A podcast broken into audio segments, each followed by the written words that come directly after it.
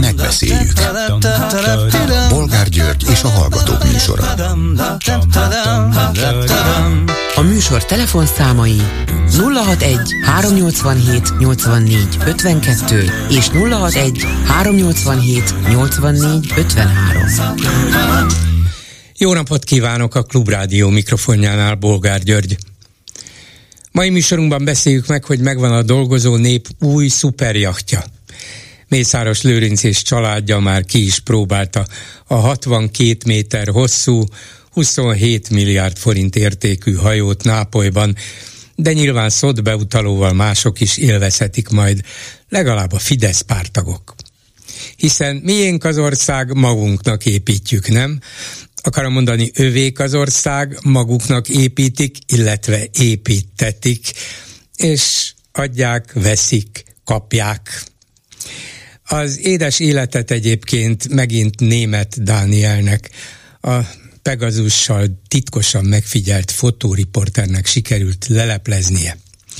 Hát úgy látszik a Pegazus sem mindenható. Mindeközben ettől teljesen függetlenül a jobb-közép válasz online össze, összeszedte és bemutatta, hogy a miniszterelnök veje Tiborc István 36 luxus ingatlant birtokol vagy kezel már, méghozzá 30 milliárdos visszanemtérítendő állami támogatásból 130 milliárd forintos kormányzati ajándékbefektetésből és 180 milliárd baráti kölcsönből. Van ilyen Európában? Vagy ez maga az európai csoda? Örüljünk neki. Mit szólnak ezen kívül ahhoz, hogy a kormány megint letagadta a kínai vegyi anyag elosztó tervét, miközben egy hivatalos és friss kormányzati levélben az szerepel, hogy az ügy döntés előkészítés alatt áll. Nem baj? Akkor is hazudik a független média és az ellenzék? Még a végén mi fogjuk követelni, hogy legyen ilyen kínai beruházás, és a hős nemzetvédő kormány fogja elutasítani? Minden megtörténhet, nem? Mi a véleményük továbbá arról, hogy Moszkvából és Kínából is érkeztek aggódó levelek Csák János kulturális miniszterhez a Zeneakadémia botrányos rektori pályázata miatt? Nem csak Bécsből, nem csak New Yorkból, hát tudjuk, hogy ők milyenek, hanem a keleti jóbarátoktól is. Lehet, hogy véletlenül valakinek a lábára léptek? És végül beszéljük meg, hogy visszatérőben a Covid Magyarországon emelkedik a szennyvízben a vírus örökítő anyagának mennyisége, de hasonló jeleket tapasztalnak másutt is Európában. Ugyanakkor a betegség tünetei enyhék, a többség valószínűleg nem is gondol Covidra, a torokfájás vagy az orfolyás miatt. De vajon lesz ez még rosszabb is? Hogyan készüljünk és vigyázzunk, vagy nem tudunk semmit tenni, figyeljünk és higgyünk a hatóságoknak, az egészségügyi szakembereknek, amikor azt mondják, hogy baj van, ez és ez a teendő, vagy legyintsünk az egészre, hogy egyre többen teszik, hiszen túl vagyunk már a nagy járványon, a, a WHO, a világegészségügyi szervezet is lefújta a járványt, az egésznek nagyobb volt a füstje, mint a lángja, úgyhogy ne törődjünk semmivel. Telefonszámaink még egyszer 387 84 52 és 387 84 53. Háló, jó napot kívánok! Tisztelt Bolgár úr, László Budapestről, régi Jó napot kívánok! Két dolog lenne. Egyik a Lövő bácsinak a kis csónakja, 23 milliárd, ugye? Én azt mondtam, 23 milliárd. 27, igen. 27. Na. A kormány mai napig lóg 6 milliárddal a Lánchídba. Azt tudjuk, ugye? Nem adják oda. Igen. Hát az 27, az négy, négyszer annyi volt az a csónak, amiben került volna, ugye? Igen. Na de hát a, attól, attól a csónaktól nem lehet elvenni. A, a csónak és tulajdonosa sérthetetlen, úgyhogy főváros meg sérthető, sőt, meg is kell sérteni, hiszen a, az ellenséges ellenzék kezében van. Igen. Ö, hete jött a hír, hogy a János Kórházban patkányok rohangálnak. Oda nincs, nem hogy egy milliárd, még százmillió se, hogy mindent is kipucoljanak, hogy nem, egy kórházban ne rajgan már a patkány, azt tudjuk, ugye. De Lölő bácsi boldogan szórakozik a kis csalakjában. Igen, hát mondjuk ebből a 27 milliárdból tisztességes felújítást lehetett volna végezni a János kórházban, ahol nem csak patkányok voltak, hanem melegvíz sem volt az elmúlt hetekben az egyik osztályon, úgyhogy 27 milliárd, ha ezt át lehetne csoportosítani, mindjárt a tengerről a, az, az, az olyan három, Budára. Az három János kórház, tudjuk, ugye? Hát, talán annyi nem, mert a mai világban nagyon megemelkedtek az a, építési kettő, árak, de, de hogy 20, 27 milliárdból szerintem cakumpak meg lenne az új János kórház. Még egy dolog, önök, önök mindig szokták mondani, hogy minden témát hozzá lehet szólni. Én ma reggel, nem, nem ma reggel, délután volt ez a, amikor ismétlik a múlt heti műsorokat, visszajátszás, igen.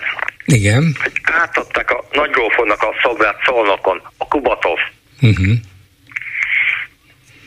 Hát, Én nem vagyok fadista, sőt. Hát most kiadja, kiadja át. Kuba... Hát a Kuba Na persze, hát kiadná át más. Hát nagyon-nagyon helyes.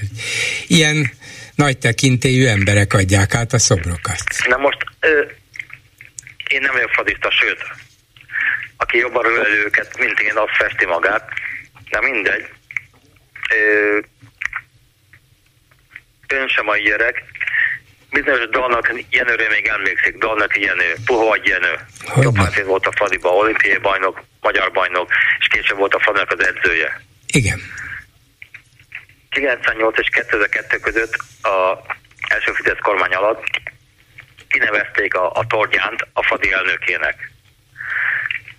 És a Jenő bácsi, én mint nem fadista, nekem is Jenő bácsi, mert legenda, Jenő bácsi kritizálni merészelte a, a Toljány Józsi bácsit és a Szavadi Béla ilyen FKGP és emberke ott volt mellette, és ment volna ki egy dalnak ilyen ő, mert ment, ment volna ki a meccsre, és nem engedték be, mert a Tolgyán azt mondta, hogy a dalnak nem jöhet be.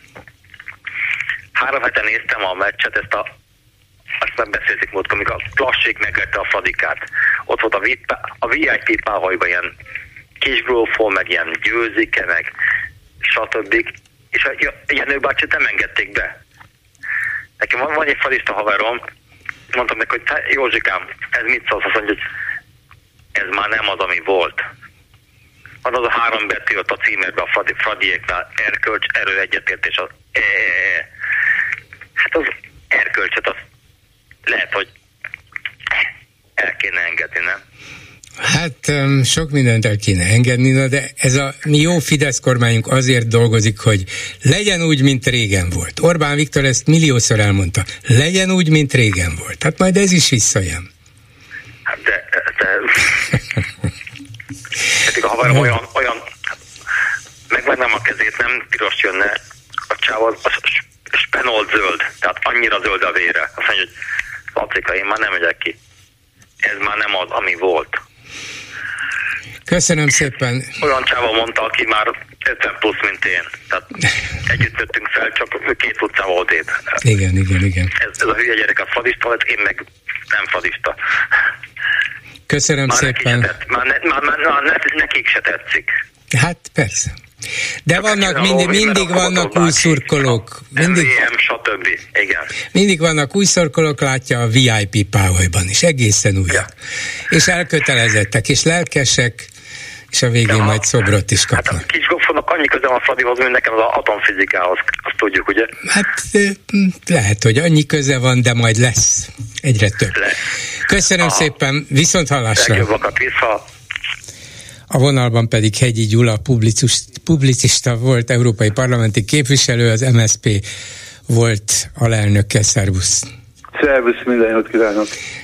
akivel rendszeresen szoktunk beszélgetni, hogyha ír egy cikket az Indexre, általában az ukrajnai háborúról, nem mindig, de azért szinte elsősorban, és nem csodálom, hogy ez nagyon izgat és idegesít téged, minket is, mindannyiunkat. És az ember gondolkozik azon, hogy merre mennek a dolgok, még rosszabb lesz-e, vagy lehet-e valami kiutat remélni legalább, és te minduntalan azt mondod, hogy Ukrajnának kellene valamit csinálnia elsősorban, és például ebben a legutóbbi cikkben azt bírálott, hogy a Kercsi hidat nem kellett volna megtámadni, és, és ott robbantani egy drónnal. Nem, nem feltétlenül ez az útja a békének, vagy a háború befejezésének. Mi az indokod? Hát pontosabban azért ugye arról van szó, hogy Krausz Tamás, akit a baloldalon nagyon sokan becsülünk, ő írt egy eh, cikket arról, hogy a Kercsi híd támadása tekintve, csak egy civil házaspárt öltek meg, az egy fölháborított terrorcselekmény volt, és én azért ebben a cikkben, ha tényleg olvastad nyilván, azért ezt árnyalom annyiban, hogy szerintem is valóban hát egy, egy, egy híd felrobbantása mindig terrorcselekmény, de ugyanakkor katonailag mégiscsak egy legitim lépés ennek a szörnyű háborúnak a folyamatában. Tehát tulajdonképpen egyre durvább célpontok vannak mind a két oldalon. Ugye olajszállító tankert is lőttek most már a, az ukránok, az oroszok állítólag vérellátó központot támadtak. Tehát egyre több az olyan célpont, amely, amely nyilvánvalóan inkább csak elkeseredik, főleg az ukrán oldalon több mint két hónap eltelt, nem sikerült a tavaszi offenzíva, azt gondolom, ezt már kimondhatjuk, és azért tulajdonképpen Moszkvát, meg Kercsi hidat, meg orosz kikötő, ő, ő a régi Oroszországhoz tartozó kikötőket lőnek, amely nem viszi előre a háború tulajdonképpen, inkább csak egyfajta elszállást mutat a ukrán néphely, nép felé helyesen, viszont borzasztó nagy eszkalációs veszélye jár.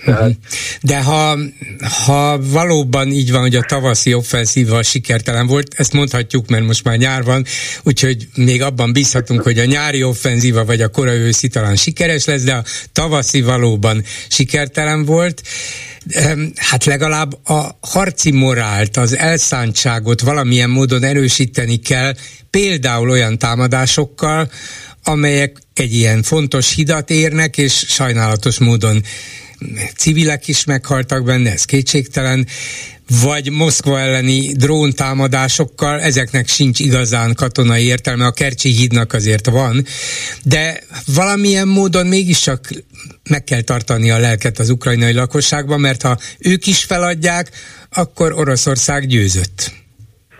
Hát igen, az, az, az nyilvánvaló, hogy ö, ilyen értelmet valamilyen szinten van.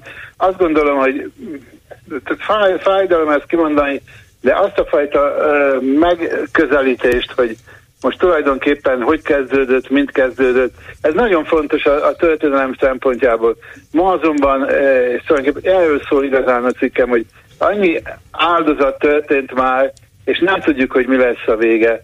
És azért, amit szerintem a cikkemben talán új dolog az, hogy, hogy fölvetem azt, hogy az Egyesült Államok azért tulajdonképpen egyrészt józanul kezeli ezt a feszültséget, másrészt pedig, hogy végül is lassan, amit az amerikai újságok egyre többször írnak egyébként, hogy lassan ideje lenne, hogy az Egyesült Államok elgondolkodjon azon, hogy nem érdemes a nagy tekintélyevel a háta mögött valami fajta békét megkötni, békét elérni.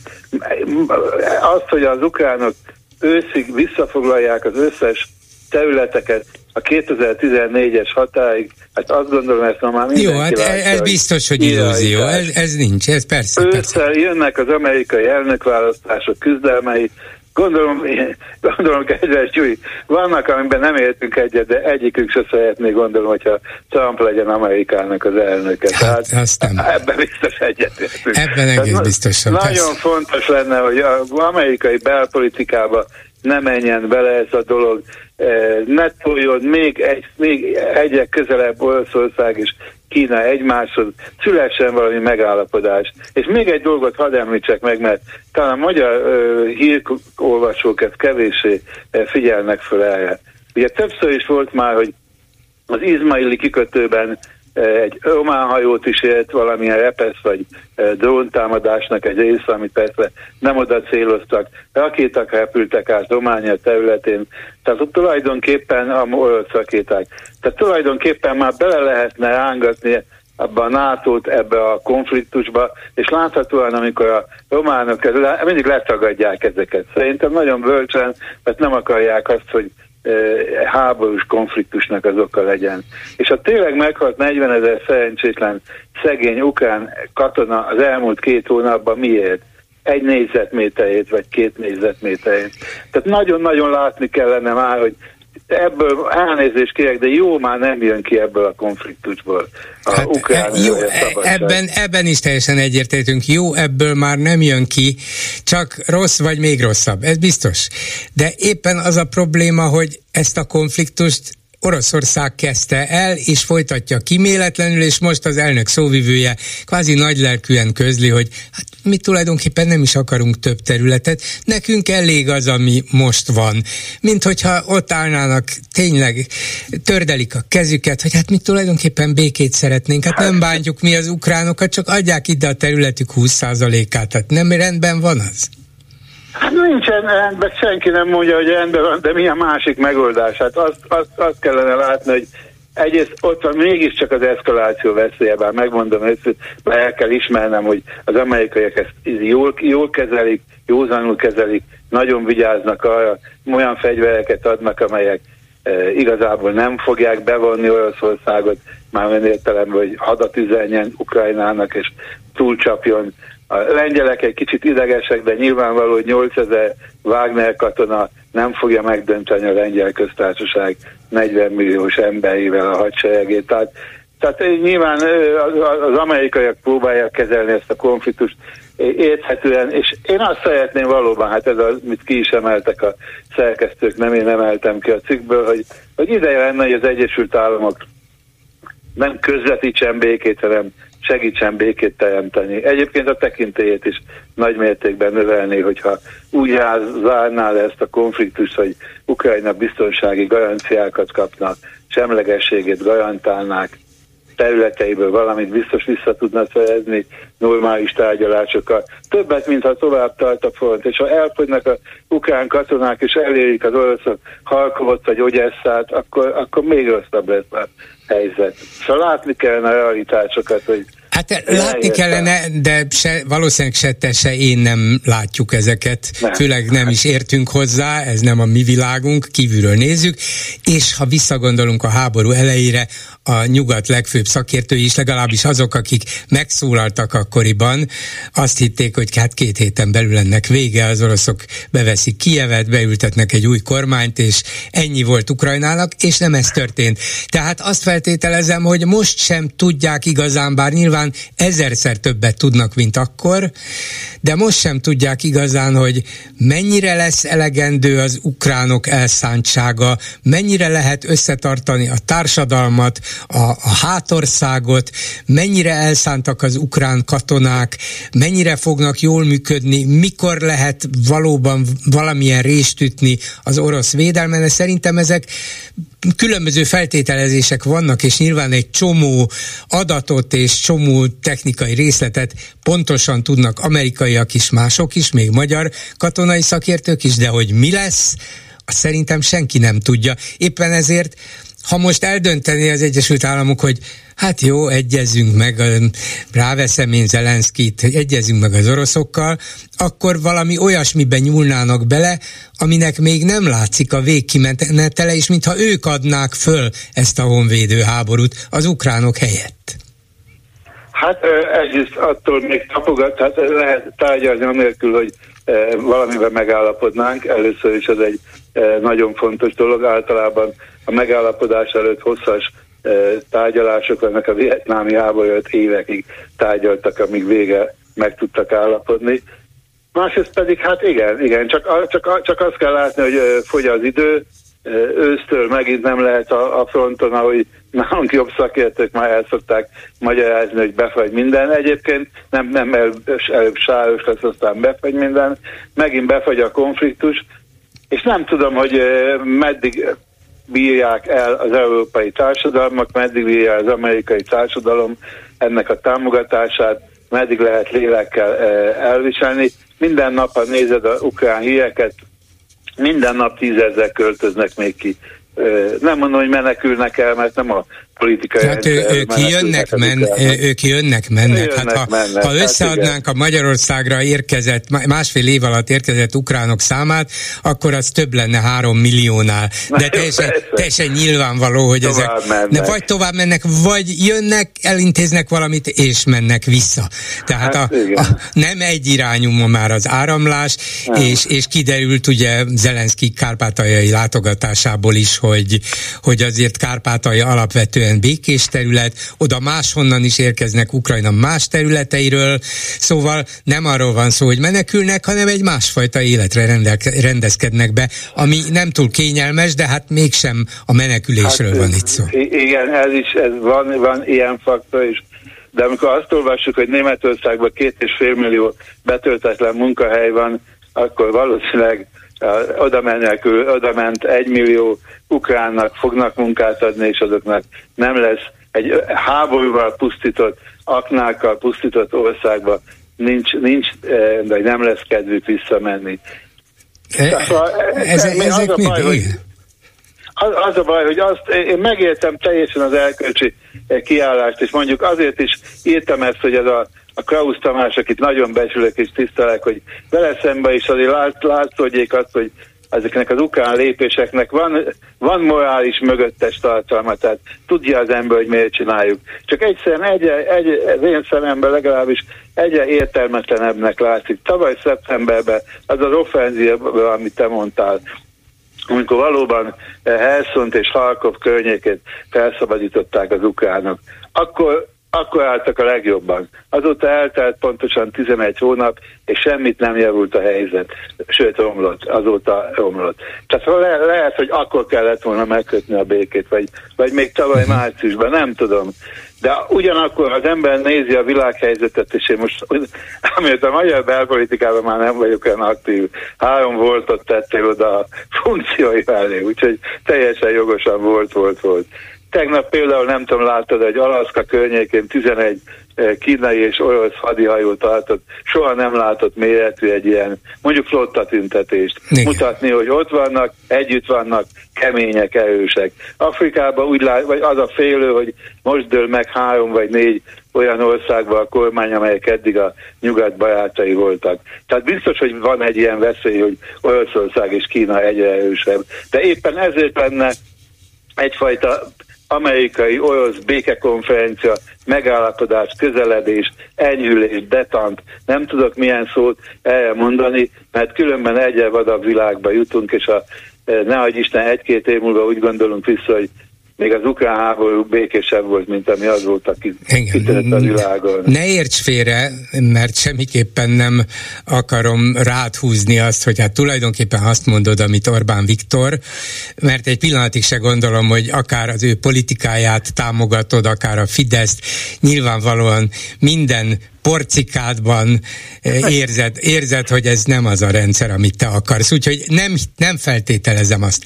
De mégis, amikor ilyen cikkeket írsz, valahogy az jön vissza nekem, és talán más olvasóknak is, hogy hát ez a hegyi, ez az MSZP-s hegyi azt mondja, azt írja, amit Orbán Viktor is mióta követel, hogy hát békét, békét, békét, és hát ez a legerkölcsösebb, ez a leghumánusabb megközelítés. Miközben, ha te mondod, ha te gondolkozol, akkor van benne erkölcs és aggódás a világ meg a mi helyzetünk miatt. De amikor Orbán játsza el ezt egyedül Európában, az Európai Unióban és a NATO-ban, akkor csak az erkölcstelenség és a megjátszás az, amivel lehet leírni a dolgot, és hogy a haszna ráadásul mekkora Magyarország számára, ezzel kapcsolatban még nagyobbak a kétségeim, mert akárhogy végződik ez a háború, Magyarország akkor se tud csatlakozni, még ha Orbán akarna se az orosz föderációhoz. Nem, nem, nem is hiszem, hogy akarna, tehát teljesen igazad, amit mondasz, de nyilvánvalóan persze, hogy ilyen hülyeség nem fog Magyarország, sőt az Európai Unióban egész biztos vagyok benne, hogy Magyarország meg fog maradni az Európai Unióban. Azt viszont nagyon fontosnak tartom, és egyszer már beszélgettünk erről, hogy 13 évi ellenzékiség után én egyszer nem vagyok hajlandó úgy gondolkodni, hogy ha valamit gondolok, akkor nem gondolom azért, mert hogy Orbán is azt gondolja. Szóval most nagyon hülye példa, de mondjuk a Hitler nem dohányzott és szerette a tejet. Én se dohányzom és tejet iszom, és igyekszem minél kevesebb alkoholt. De nem azért, mert Hitler ezt tette, hanem azért, mert... De ez, itt ez, az ország, ez az ország helyzetéről szól, amit Orbán Viktor eljátszik, az a magyar társadalomnak, Magyarországnak nyilvánvalóan árt. Senki nem bízik bennünk a szövetségeseink közül, és az a szomszédunk, amelyik minden bizonyal meg fog maradni, még ha esetleg csökkent területtel is, Ukrajna, gyűlölettel ellenségesen fog ránk nézni. Milyen helyzetbe hozza Orbán ezzel a politikával az országot? Szóval lehet egy kicsit kisebb, nagyobb mértékben más a véleménye, lehet inkább úgynevezett békepárti, mint az Egyesült Államok, vagy Németország, vagy, vagy a lengyelek, ők se egyformán egyébként támogatják Ukrajnát, de azért, de azért mégse játsszák el ezt a különutas politikát, amit Orbán. Ebbe, ebbe egyetértünk. A magyar külpolitika lehetne sokkal megértőbb Ukrajna irányába, vagy például, amit már legalább másfél éve megírtam, őszintén szóval most megkérnélek, hogy nevezzél meg tíz orosz írót, vagy tíz ukrán írót, akkor gondolom, hogy oroszból többet tudnál. Hát Magyarán persze, lehet igen, többet, ez de hadd, hadd folytassam, tehát lehetne többet tenni az ukrán kultúra megismertetésért, lehetne egyszerűen többet beszélni arról, hogy a magyar történelemben voltak közös sorsaink és ügyeink. Nagyon sok mindent lehetne tenni, érdemes is lenne, tehát persze nekik is érdemes lenne a kárpátai magyarokkal jobban, jobban foglalkozni, vagy bánni velük. Egyáltalán lehetne több szolidaritást kimutatni, bár én nagyon sokat Karácsony Gergő nyaraltat, nem ő, hát a főváros már, bocsánat, nyaraltat ukrán gyerekeket Balaton szemesen, amennyire jól tudom, nagyobb csoportokban. Erről többet kellene mondjuk a demokratikus vagy liberális médiának is beszélni, az ilyen akciókról közelebb hozni minket az ukrán néphez. Ez természetesen kellene, ezt megtehetni egyébként a külügyminisztérium is lehetne kevéssé kötekedőben, amikor valami butaságot mondanak Kievbe, akkor el kéne képzelni, hogyha minket bombáznának, mi se lennénk annyira árnyaltan fogalma. Ebben mind teljesen igazad van, ezt meg kellene csinálni, de ez se változtat azon a tényen, hogy szerintem a háború folytatása nem, nem használ az ukrán népnek, és nagy veszélyt okoz Európa számára. Növekvő, növekvő eszkalációs veszélyt. Ezt, ezt így látom, és, és még egy, nem akarom magamat ilyen geopolitikai zsenyének föltüntetni, de még az index előtt az azonnaliba éveken át írtam arról, hogy ez a orosz-kínai együttműködés ez egyre veszélyesebb, és nem, nem, nem érdemes Oroszországot Kínához tolni. Hát Kissinger száz éves most, nem tudom, láttad hogy elment Hogyne, hogyne, hogyne. Igen. Tehát ő, ő, tulajdonképpen 40 éve mondja ezeket a dolgokat, és igaza volt. Hát amíg, amíg, amíg az ő politikája... A külügyminiszter is elment, a Blinken is, nem csak Kissinger. De hogy fogadták, na, pontosan el van szó. Hogy fogadták a Blinken és hogy fogadták a Kissinger-t? Jó, hát Kissinger, Kissingert hogy... mindenhol nagy kóveddel fogadnák, ez biztos. Kit tekintenek államférfinak és kit múló politikusnak. Tehát egyszerűen a világ, sajnos a világon van három-négy nukleáris nagyhatalom, amelyek egymáshoz való viszonya dönti el a mi sorsunkat is. Ez, ez a történetnek ez a vége és az alja. És ilyen értelemben, hát itt ez a Oppenheimer film, Olaszország és az Egyesült Államok, ha nagy bajba, ha, ha, ha egymás ellen menne, az borzasztó baj lenne. Végül is nekik kéne ezt a konfliktust megoldani. Köszönöm, köszönöm szépen Hegyi Gyula, köszönöm publicistának, szépen. és volt sok mindennek. Köszönöm. Köszönöm szépen. Szervusz. Szervusz, minden jót. Háló, jó napot kívánok! Üdvözlöm, jó napot kívánok, üdvözlöm, Rimóci László, üdvözlöm, Bolgár úr is. Hát hallottam ezt a hegyi, hegyi Zoltán, vagy nem tudom ki ez az úriember. Hát eh, ne ugyan bekapcsolódtam a beszélgetésükbe, és igen felháborított ez az egész dolog, ahogy ezt így e, béke, e, hogy mondjam, hát mindenki békét akar, meg hát ez eszkalálódni fog, és stb de azért, enge- és hogy elfogynak az ukrán katonák, ugye erről is volt szó, ugye, hogy említette ez az úriember. Igen, Haló? Igen itt vagyok, Nézze. itt vagyok. Vannak erkölcsi kérdések. Ez az egész a nyugat és a kelet erkölcsi párharcáról szól. Hát nem Tehát, csak erkölcsi, nép, mert... Európához akart a demokráciához tartozni, hogy ne lopják el a pénzüket, mint az Orbán féle gangster mocskos banda a magyarok pénzét, ezért zavarták el az oda helyezett Ukrajnába helyezett orosz pártkormányt, ha jól tudom. Hát nem Igaz, Ukrajnába de... helyezett orosz hát, nemzetiségű, hát a... de ukrán politikus volt a Janukovics. De ukrán politikus volt, de most igen. Moszkvából pénzelték. Moszkvából irányították. Igen. irányítják. De nézze, ez elvi kérdés. Az az elvi kérdés, hogy volt egy megállapodás. Igaz? Tehát volt egy 90-es évek elején történt megállapodás az ukránok függetlenségéről. Így És ők vállalták azt, hogy a területükön lévő mindenféle nukleáris töltető rakétát, ballisztikus rakétát leszerelnek. Eddig ugye jól tudom. Persze. De, az oroszok meg elismerték Ukrajna határait. Pontosan. Hát, hogyha én valakinek elismerem a függetlenségét, elismerem azt, hogy ők függetlenek, akkor ők ott nem lett szerintem, nem volt megszabva, hogy Ukrajna milyen államformában működhet tovább. Hogyha jól emlékszem, hogy ők demokratikus keretek között működjenek, vagy egy autokráciát akarnak. Akkor végül is nem is kellett volna függetlennek lenni. Igen, hát, igen, igen, hát az, az tudom, nem, lehet, nem kérdés. Nem. Ha autokrácia van, akkor marad a szovjet, mit tudom, egy köztársaság, SSK, vagy mit tudom én, minek hívjuk, és akkor teljesen folytatódik az, ami volt a hidegháború előtt. Egy valami nem tetszik az oroszoknak nézze, hogy elvesztették a hidegháborút. Teljes mértékben leradírozták őket. És az a másik legszomorúbb, hogy ennek az egész orosz mocskos propagandának mennyien bedőlnek Magyarországon. És ne arra, a hangom egy kicsit ilyen ingerültebb ennek a alapán, és eh, hogy mondjam, Hát nézze, a fiatalokat olyannal tudnak etetni, hogy amikor jött ez a vakcina, ugye ez egy kis kitérő, csak hogy az orosz vakcinák, a kínai milyen jó, meg mit tudom én, és csak azért nem tetszik a nyugatnak ez a, ez a keleti vakcinás dolog, meg az oroszoké, mert mert ők nyerték meg a második világháborút. Hát hadd kérdezzem meg, milyen történelmet, milyen történelmkönyvből tanultak, vagy, vagy, vagy, vagy nézze, a nyugat segítsége nélkül Stálin Lengyelországig se jutott volna el. Persze, hát az oroszok, az oroszok ugyan nagyon sok áldozatot hoztak, de nem lettek volna képesek anyagilag és fegyverben. És akkor is mindenki békét akart, nem? Persze. Itt említett az új ember az Oppenheimer filmet, én is néztem és azt a vívódást, amit az az ember magába végigvitt. Mert tudta jó, hogy mennyi áldozata lesz neki. Hisz ott volt a Los Alamosi kísérletnél. Többek között hihetetlen sugárzást kapott ő is. Mellesleg elég dohányos volt és gégerákba haltak, de ez már egy dolog. De ő tudta jól, hogy ez mivel jár, és azt is tudta, hogy ha az nem fog megtörténni, a japánok nem fogják feladni és a, a háború azzal nem fog véget érni, és a kommunizmus, a sztálini kommunista erők is minél nagyobb területet akarnak kiszakítani, akár Európából, akár Ázsiából. Sőt, ha jól tudom, amikor Hiroshima-ból ledobták az első atombombát, a japánok még akkor sem akartak, akkor sem tették le a fegyvert.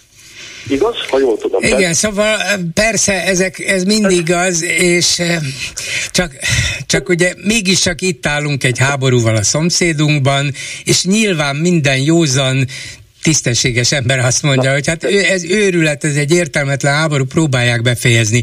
Persze. Csak hát de nem olyan háború, könnyű egy háborút befejezni. Értelmetlen, igaz? Persze, háború. persze. Tehát ha bele gondolunk. Persze. De nézze, ha minden agresszornak engedünk, hogy azt mondja, hogy Hát most én valaki ellen elkezdem lőni a rakétáimat, és akkor majd úgy is megunják, hogy elfogynak a katonái, mit tudom én, egy év múlva, és akkor kötünk egy békét, de a területéből elveszünk 40%-ot. Hát akkor most tessék. Igen. Tehát, tehát ilyen alapon bárki elkezdheti, nem? És a leghitványabb alapok, ha még van egy percem, ha elmondhatom, Mondja. akik a történelmet, a múlt századot akarják visszakanyarítani és visszatenni. Magyarországon nagyon erősen megy ez a jobbágyrendszer és urak és nem tudom, fenséges, fenséges valakiknek a világa, ugye vármegyék, meg ilyen hasonló dolgok, és a magyarok sosem fogják visszakapni a területeiket. Ez ugyanolyan dolog, mint ahogy száz év annyi idő, ahogy már nem csak a lakosság cserélődik ki, hanem az emberek mentalitása is megváltozik, azon a vidékeken is. Tehát attól, hogy a magyar nép egy ilyen lebutított, többségében tanulatlan és világot nem látott és nyelvet nem beszélő emberekből áll. attól még a románok, a szlovákok, és itt a horvátok is, hát a szerbeket nem tudom nagyon, Ausztriáról, Burgállandról már nem is beszélek, mert hogy átmegyünk a határon, már a fű is más színe van, tehát már akarom mondani, zöldebb a fű és a levegő is úgy, úgy frissebb és szabadabb. Tehát teljesen más az egész attitűd, nem lehet hasonlítani a száz évvel ezelőttihez. Ezt ugye sokan tudják és gondolják így.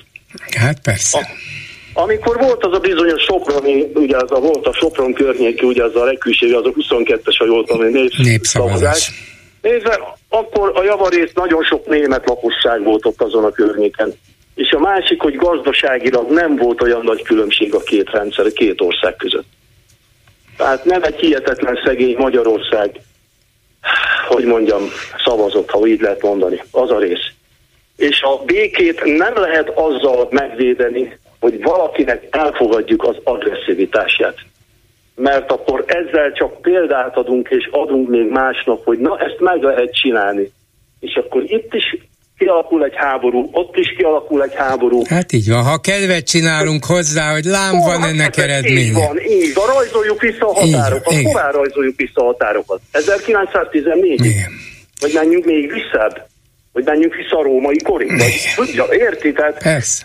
Akkor majd a krím, krími tatárok megkapják a krími, krími tatárkánságot. Így van. Köszönöm szépen. Úgyhogy, köszönöm, nem viszont arra, hogy ilyen, ha nem esetleg így mondtam ezt. Minden jót. Viszont, köszönöm, viszont. A telefonnál pedig német András, külpolitikai újságíró, a HVG munkatársa. Szervusz! Szervusz, jó napot kívánok! Arról szeretnélek kérdezni, hát Ukrajnánál maradva, hogy a múlt héten, amikor Zelenszky váratlan látogatást tett Kárpátalján, és különböző magyar közösségekkel, szervezetekkel, képviselőikkel tárgyalt, találkozott, akkor fölhívtuk a Orbán kormány volt moszkvai, majd kievi nagykövetét, Ígyártó Istvánt, aki most a külügyi intézetben főtanácsadó.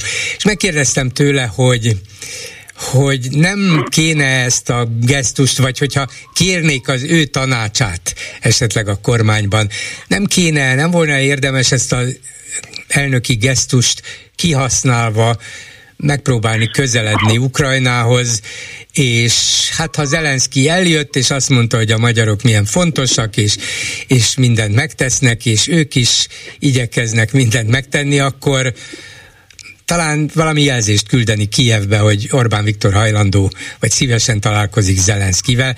Elgondolkozott, és azt mondta, hogy hát az a baj, hogy nem tudjuk, hogy kinek a szava vagy gesztusai a fontosabbak, az elnökéje, vagy meghatározóak az elnökéje, vagy, és akkor itt utalta te egy-két nappal korábbi interjúdra, podolják elnöki tanácsadóval, vagy a tanácsadói, tanácsadói szavak és vélemények a meghatározók és fontosabbak. Ő ugyanis nagyon keményen bírálta Orbánt és az Orbáni politikát, és tulajdonképpen már le is tett arról, hogy Orbánnal valamiféle modus vivendit alakítsanak ki. Már arról beszélt, hogy mit kéne tenni, hogyha lesz egy új kormány Magyarországon. Mit gondolsz te arról, mennyire ismered, mennyire látsz bele, hogy Zelenszkinek van nagyobb szava, végül is ő az elnök, vagy a tanácsadójának? Hát mindenképpen szerintem Zelenszkinek van nagyobb szava, és sok ukrán forráson mondja azt is, hogy Zelenszki elnök nem is mindig hallgat a tanácsadóira. Egyébként Mihály Podolják fontos személynek számít Ukrajnában, de azért mégis nem ő az elsőt, és van például André Jermák, aki az elnök hivatal vezetője, azt mondják, hogy ő az igazi második számú vezető. Tehát Podolják fontos, befolyásos ember, de, de nem ő játsza a zenét, és nem ő, ő a karmester.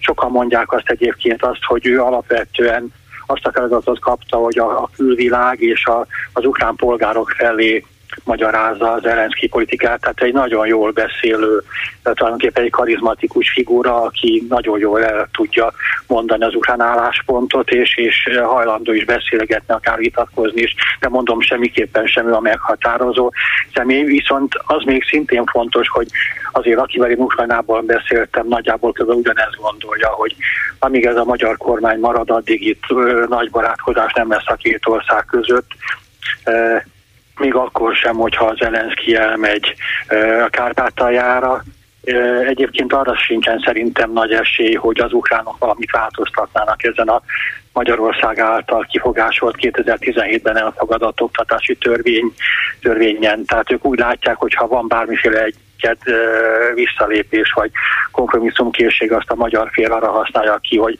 megmutassa itt a világnak, hogy na, na hát ugye most már visszalépnek, tehát elismerik, hogy hibáztak. Uh-huh. Tehát én azt hiszem, hogy ez a viszony, ez, ez örökre vasalva, vagy legalábbis addig vasalva, amíg nem változik a politikai vezetés.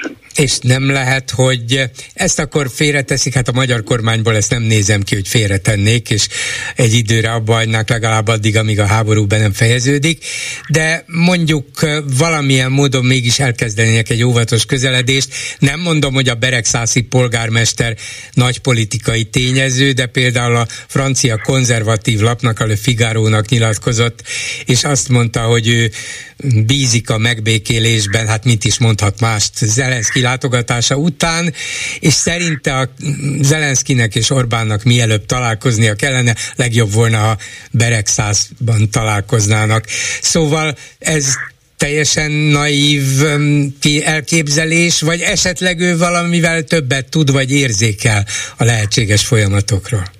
Akikkel én Kieven beszéltem, azok azt mondták, hogy itt a közeljövőben nem lesz Orbán Zelenszky találkozó, már csak azért sem, mert a magyar miniszterelnök szinte heti rendszerességgel vonja kétségbe Ukrajna szuverenitását, területi egységét, bármiféle képességét arra, hogy saját politikát folytasson, és így azért nehéz. Tehát egyébként nekem mindig az jutott az eszembe, hogy, hogy tehát én is azt mondom, hogy ez a 2017-es oktatási törvény ez egyáltalán nem volt szerencsés, tehát szerintem teljesen fölöslegesen korlátozta a kisebbségek, így a magyar kisebbségnek is a, az oktatási lehetőségeit, de, de amikor megtámadsz egy 140 milliós ország egy 40 milliós másik országot ráadásul úgy támadnak, hogy tudjuk azt, hogyha mikor Oroszország simán elfoglalta volna Ukrajnát, akkor ők mentek volna tovább, akár Moldovába, akár más helyekre. Tehát ez egy valódi nemzetközi veszély, hogy, hogy nekünk nem sikerült már, mint Magyarországnak félretenni ezt az oktatási törvényt,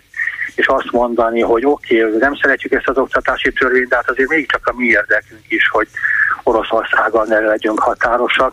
Én abban biztos vagyok, hogy, hogy ebben az esetben Ukrajna tett volna olyan gesztusokat, ami hosszabb távon Magyarország is előnyes lett volna. Ehelyett mi beleálltunk ebbe az orosz érdekek védelmezésébe, és még keményebb lett ettől az ukrán álláspont. Tehát, hát igen, valószínű, uh, valószínűleg még a nyugati szövetségesek, akiktől valóban függ Ukrajna fegyverellátása, gazdasági fennmaradása, az Egyesült Államoktól Németországig, Franciaországig, még a lengyelekig is azt mondták volna, hogy igen, igen, Magyarországnak ebben igaza van, de hogyha csatlakozik hozzánk, és egy egyike lesz az Ukrajnát valóban hathatósan minden szempontból támogató országoknak, és nem áll velünk is folyamatosan szemben, akkor ebben az ügyben meg fogjuk őt segíteni, támogatni, amikor ennek eljön az ideje. Addig is mondjuk fel lehet függeszteni ennek a, ennek a törvénynek a végrehajtását, ahogy ez most a legutóbbi időkben történik is, egy évvel elhalasztják. Igen. Szóval, eh, mintha sokkal magától értetődőben és valószínűbben alakulhattak volna így a folyamat folyamatok, nem pedig ezzel az állandó ellenkezéssel elmérgesítve. És teszem hozzá, hogy Lengyelországnak ugyanúgy problémája volt ezzel az oktatási törvényel, szintén alappal, de ennek ellenére Ukrajnának Lengyelország talán a leghangosabb támogatója, mert ők felfogták, hogy itt miről van szó. Itt nem csak Ukrajnáról van szó, itt egész Európáról szó van. Tehát ugye azt is tudjuk, hogy Oroszország évek óta egyfajta hibrid háborút folytat majd Európa ellen, tehát támogatja a szélső jobboldali erőket, támogatja a szélső bal, az összes olyan Európai Unió ellenes erőt támogat, amelyből azt nézik ki, hogy tudja gyengíteni talán az Európai Uniót, talán ezért támogatják egymást Orbán Viktor, tehát most egy gonosz megértés volt, de, de hát valóban szerintem ez sokkal többről szól, mint egy, egy Oroszország-Ukrajna közötti háborúról, és ezt én szerintem a magyar politikai vezetők is látják, de valamilyen az Istenek nem akarják ehhez igazítani a saját politikájukat. Annak az orosz elnöki szóvivői kijelentésnek, ugye Putyin szóvivője tette egy-két nappal ezelőtt, hogy hát tulajdonképpen Oroszországnak nincsenek már területi követelései vagy céljai Ukrajnában, nagyjából az, amin, amit elfoglaltak és ahol vannak, az, az nekik elég is. Ez olyan, hát egyfelől olyan békülékenynek hangzik, mint hogyha az oroszok úgy éreztetnék, vagy úgy éreznék, hogy hát eh, lám kimutatjuk itt a mi engedékenység készségünket, a tárgyalási hajlandóságunkat, ez valami komoly változásnak is lehet jele, vagy ez csak egy ócska propaganda fogás, és 24 óránál tovább nincs hatása, vagy addig se? Én a kettesre szavazok, tehát e, teljesen egyértelműen Oroszországnak egyrészt vannak még területi követelései Ukrajnával szemben, tehát ugye az szerintem egy nagyon fontos tény, hogy ez a háború nem 2022. február 24-én kezdődött, hanem 2014-ben, amikor két ukrajnai megyének felét foglalták el, ugye Luhansk és Donetsk megyének egy-egy részét, amit elvitték a krímet, és akkor megálltak ezt folytatták 2022-ben, amikor úgy érezték, hogy erős, elég erősek ahhoz, hogy lerohanják. Tehát ők tényleg arra számították, hogy három-négy napon belül Kievben lesznek, egy-két hét alatt az egész országban egy olyan rezsimet hoznak létre, amelyik orosz barát lesz, és gyakorlatilag a független Ukrajna megszűnik. Tehát abban én igazat adok, hogy elhiszem azt az ukrán érvelést, ami szerint Oroszországnak a hosszú távú célja az, hogy Ukrajna nem maradjon fenn önálló államként, vagy részben legyen orosz ellenőrzés alatt, vagy pedig legyen olyan bábkormány, amely úgy muzsikál, ahogy azt Moszkvában szeretik, tehát nem, én abszolút nem hiszek annak, amit Peszkov elnöki szóvívő mondott, hogy nekik ennyi elég, és hát tulajdonképpen még ha igaz lenne, akkor is milyen dolog ez, hogy elfoglalnak egy szomszédos országból öt megyét, a 20 megyéből, tehát gyakorlatilag az ország negyedét, és akkor aztán közünk ennyi elég volt. Semmiféle garancia nincs egyébként arra, hogy valóban elég, a másik pedig már ez magában elfogadhatatlan, hogy egy területszerző háború keretében az ember bemegy a szomszédos országba és elviszi annak az országnak a, a negyedét, ötödét. A műsor elején beszélgettem, vagy inkább kicsit vitáztam Hegyi Gyulával, aki az Indexen rendszeresen szokott az ukrajnai háborúról cikkeket írni, és hát van benne egy ilyen szerintem kisé naív béke békevárás és békevágyás, hogy hát a világ megmaradása érdekében ki kellene egyezni az oroszokkal. Azzal kezdődött az egész, hogy ő a cikkben is Krausz Tamás történésznek egy olyan megállapítását idézte, hogy ez a Kercsi híd, a Krim félsziget híd elleni ukrán támadás, ez gyakorlatilag egy terrorcselekmény volt, hiszen civilek haltak meg benne. Szerinted egy ilyen és ehhez hasonló támadások, Moszkva ellen most már ismétlődő dróntámadások értelmetlenek, valóban csak a civileket veszélyeztetik, vagy szerinted mi ezeknek a célja, hiszen ezzel mondjuk háborút nyerni nyilván nem lehet? Tehát én ketté választanám a kettőt. Tehát a Kercsi híd, mint olyan, a semmiképpen sem terrortámadás. Tehát a Kercsi híd az, ahol az oroszok szakmányban viszik be a katonákat, az üzemanyagot, a lőszert, a fegyvereket a Krímbe, és gyakorlatilag egy ilyen össze, egy teljesen egyetlen egy összekötő kapocs Oroszország és a Krím között. Tehát ha Krausz Tehát az utánpótlás egyik fővonala. Igen. Hát, pontosan, igen, igen. Tehát ez, ez egyszerűen nem igaz, hogy ez terrortámadás.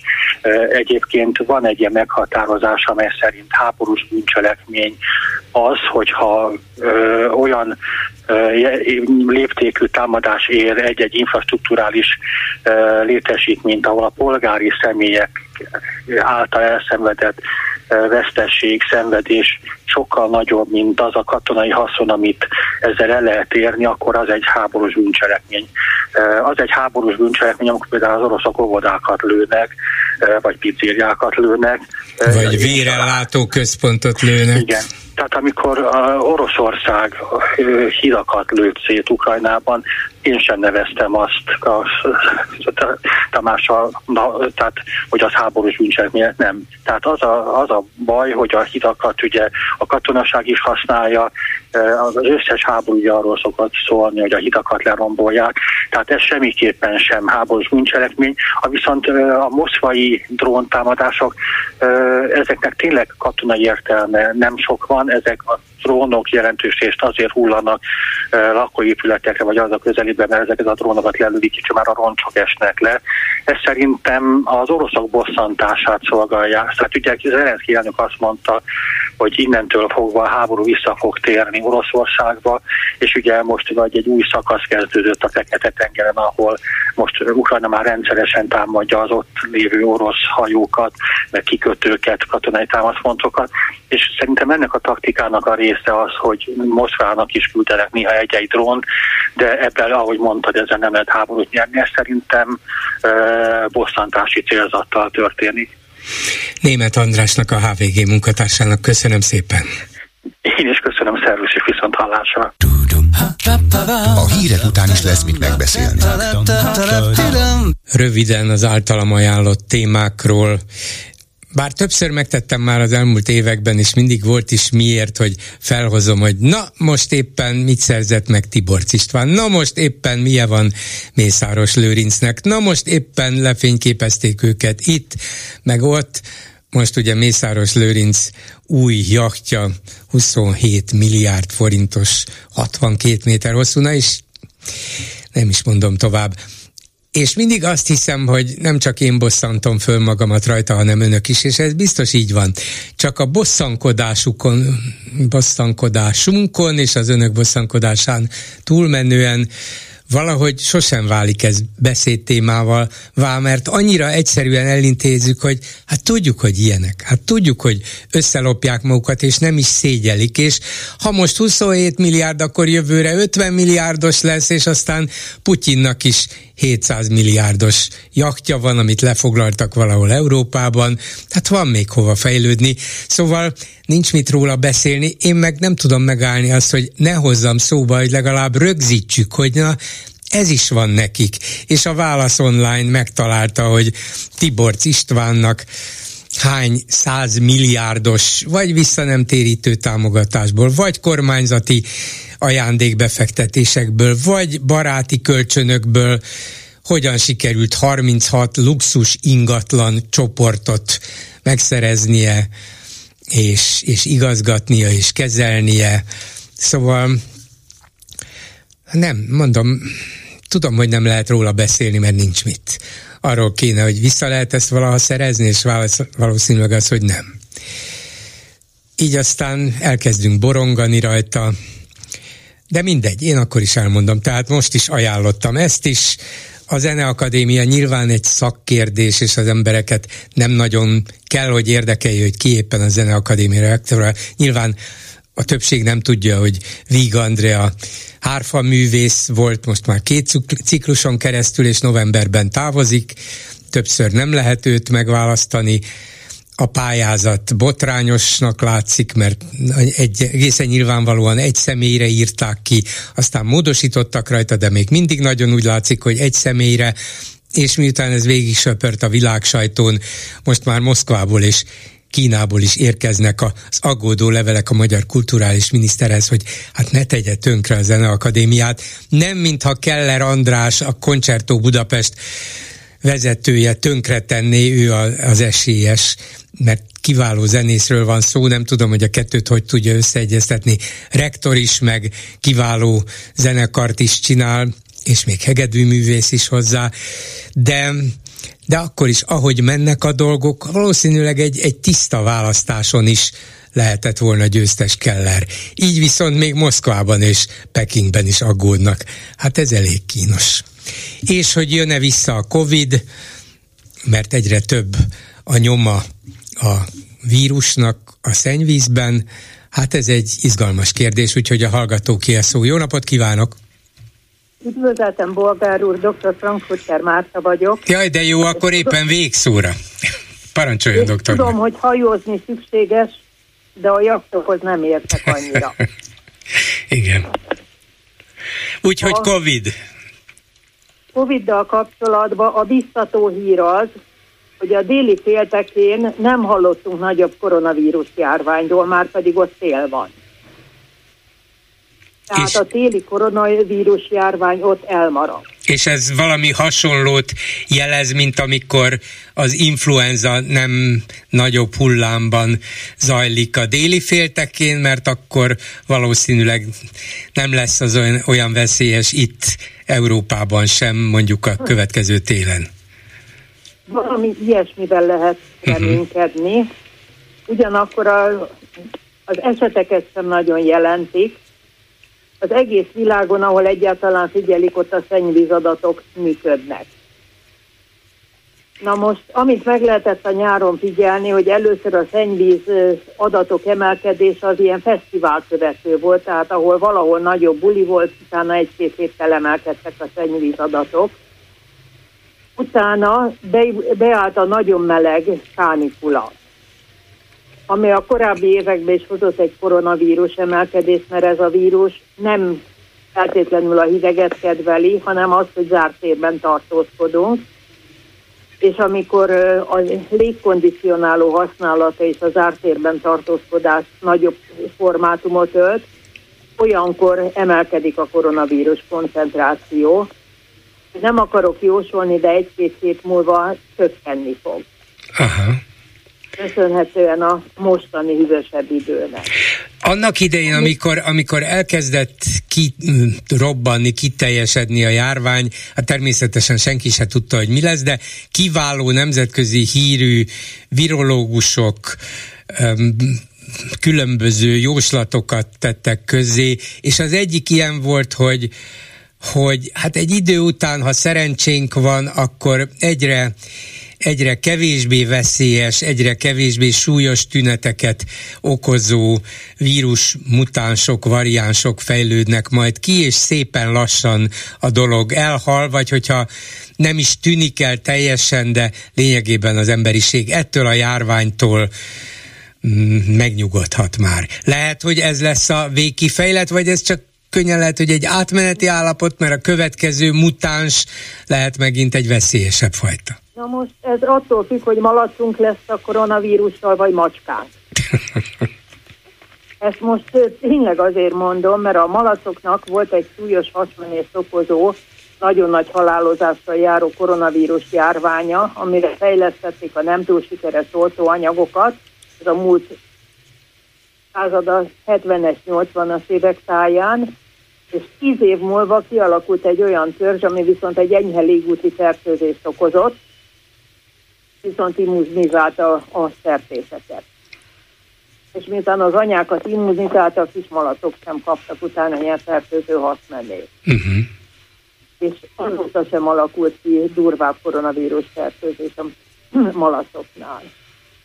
Ugyanakkor, amiről várható is volt, és onnan a citokinviharra italó mintákat, meg az immunizálás nehézségeit végignézték, ez a macskák koronavírus fertőzése, a fertőző hastártya gyulladás. Tényleg? Ahol, ahol sok macska tünetmentes, bizonyos részeiknél viszont egy ö, olyan halálos hasártya gyulladást okoz, aminek a mechanizmusa nagyon hasonlít az emberi koronavírus citokinviharára. Na most viszont a macska koronavírus nagyon sokáig viszonylag szeliden zajlott, és Cipruson most bedurvult. Tehát ott kialakult egy agresszívebb koronavírus, ami miatt jelentős macska pusztulás volt észlelhető Cipruson. És azt bárhol tapasztalták, észlelték, hogy a macskáról emberre át tudott terjedni ez a koronavírus fajta?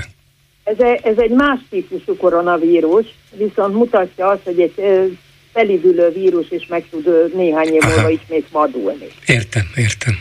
Mert a természete hasonló, mint az emberi koronavírusnak. Ahol az emberre való átterjedés problematikája van, az inkább a lengyel macskáknak a pusztulása, ahol a H5N1 influenza vírus terjedt át macskákra, és az, azoknál macska, elpusztult macskákba sikerült kimutatni, és több a környezetünkben élő, élő emlős állatra átterjedt a H5N1. Ezek közül van olyan, amelyik emberre is át tud terjedni. Tehát az influenza járványtól nem vagyunk feltétlenül biztonságban mostanában. Igen. Azt... Egyszerűen nem szabad eldobni a figyelmet, hanem készülni kell arra, hogy mi jön. Figyelembe kell venni azt, hogy mire, mire vagyunk érzékenyek, mindenki a saját érzékenység és a szerint az egyéni védőeszközök, illetve hozzátartozóink. Uh-huh. Tehát akinek egy fokozottan érzékeny idős ember van a környezetében, és egy kicsit náthásnak érzi magát, az vagy pár nappal halasztja el az idős rokon meglátogatását, vagy pedig mind a kettőn vegyék elő a jó öreg maszkot, de ne a moshatót, hanem az FFP2-et. Igen.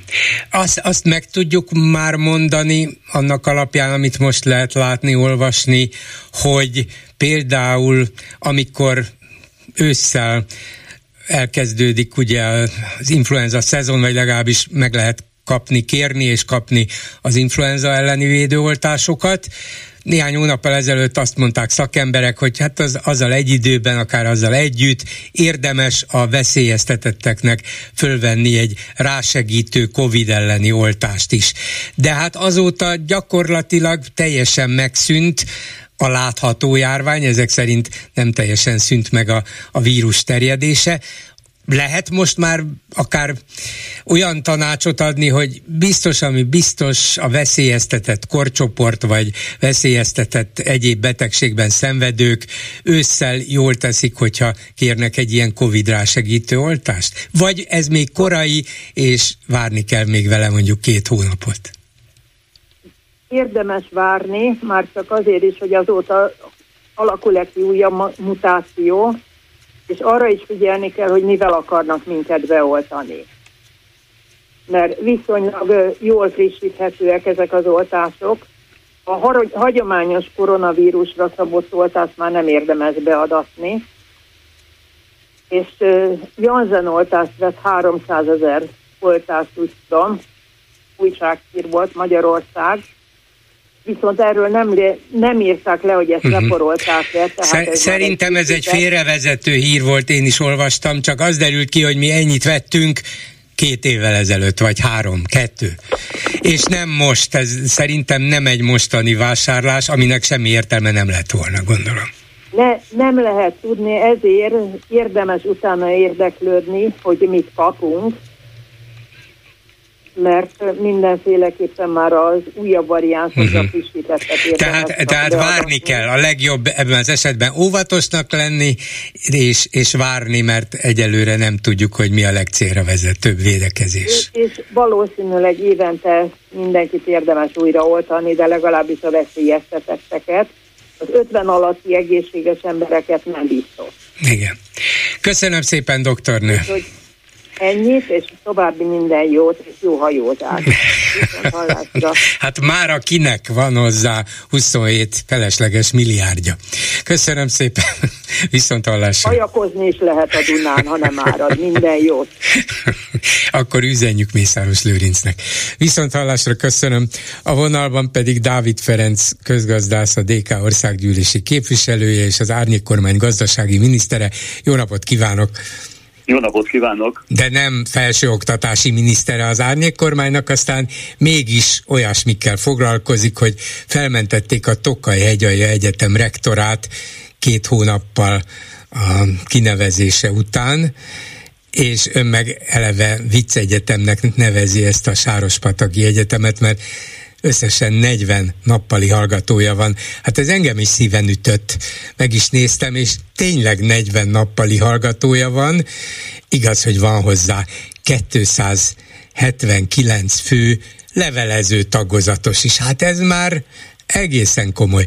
De a viccet félretéve hogy, hogy lehet egy ilyen egyetemet egyetemnek nevezni? Tudom, hogy ön nem egyetemi szakember, de hát ezzel is foglalkozik, meg különben is ebben az országban élünk. Én ezt totálisan abszurdnak tartom. Ön meg még gondolom ennél is tovább megy, és felháborodtam, felháborodottam, mint én.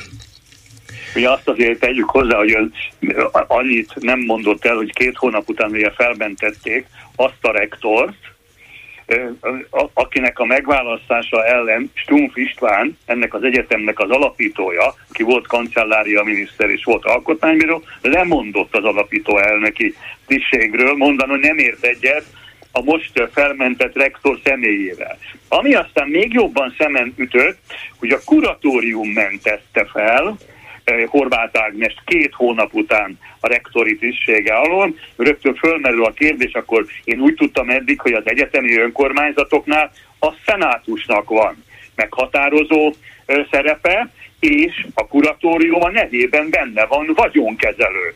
Tehát itt kezdődik a, a dolognak az egyik része. A másik, hogy a nappali tagozatos diákok száma. Ugye ezt én viccesen leírtam egy írásomban, hogy én általános iskolás koromban ilyen 40 fős osztályokban jártam, és gimnáziumban is 38-an voltunk az osztályban, ők nappali tagozaton elindítanak, az indulás pillanatában volt ez a 38 fő, és most kapaszkodjon meg mindenki, hogy ez a, és innentől közgazdasági kérdés is a kérdés, hogy ez a valamikor nagyon nagy hagyományokkal rendelkező, ugye ez több száz éves intézményről van szó, Sárospatakon református kollégium volt, aztán oda csapták, hol Egerhez, hol Miskolchoz, hol főiskola volt, és ilyen néhány, egy-két éve egyetem. Amikor egyetemmé vált, kapott egy összegben 75 milliárd forintot papírokban, állampapírokban, és plusz még kapott vagyonjuttatást természetben.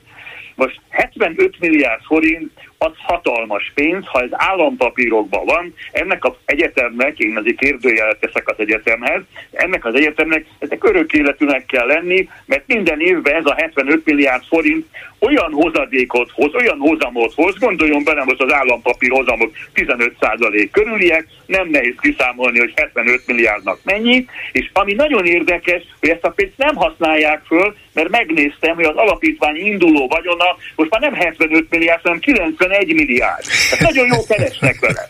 Nagyon jó hihetetlen, vele. hihetetlen ez a 75 milliárd, csak hogy a, bocsánat, hogy a hallgató is értse, ez olyan, hogyha 10 millió magyar lakossal számolunk, jó, ez már egy kicsit túlzás, de 10 millióval egyszerűbb számolni minden egyes magyar állampolgár a csecsemőt is beleértve, aki lehet, hogy 18 éves korában majd elmegy a Tokaj Egyetemre, de most még csecsemő 7500 forintot fizet ennek az egyetemnek, hogy 40 nappali hallgatót tanulhasson. Hát döbbenetes, egészen Tehát döbbenetes. Ez, ez ugye nyilvánvalóan rögtön kivágta nálam a, a, a, a biztosítékot, hogy hát ennél, ennél jobb üzlet a, a földön, mit persze ez nyilvánvalóan gúnyosan mondtam, azért azt hozzá kell, hogy tegyem, és ezt jó, hogy közbeszólt bolgár úr, ugye ez a 75 milliárd és a hozadékai, vagy hozamai, az a mi pénzünk, Hát a, a, a, a, össze, a mi pénzünkből adta össze a magyar állam, és helyezte ki.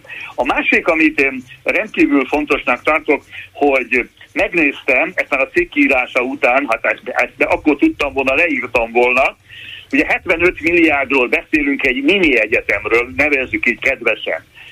Az Ötvös Lórán Tudományegyetem, amelyeknek 35 ezer hallgatója van, az 2022-ben csak 62 milliárd forintot kapott.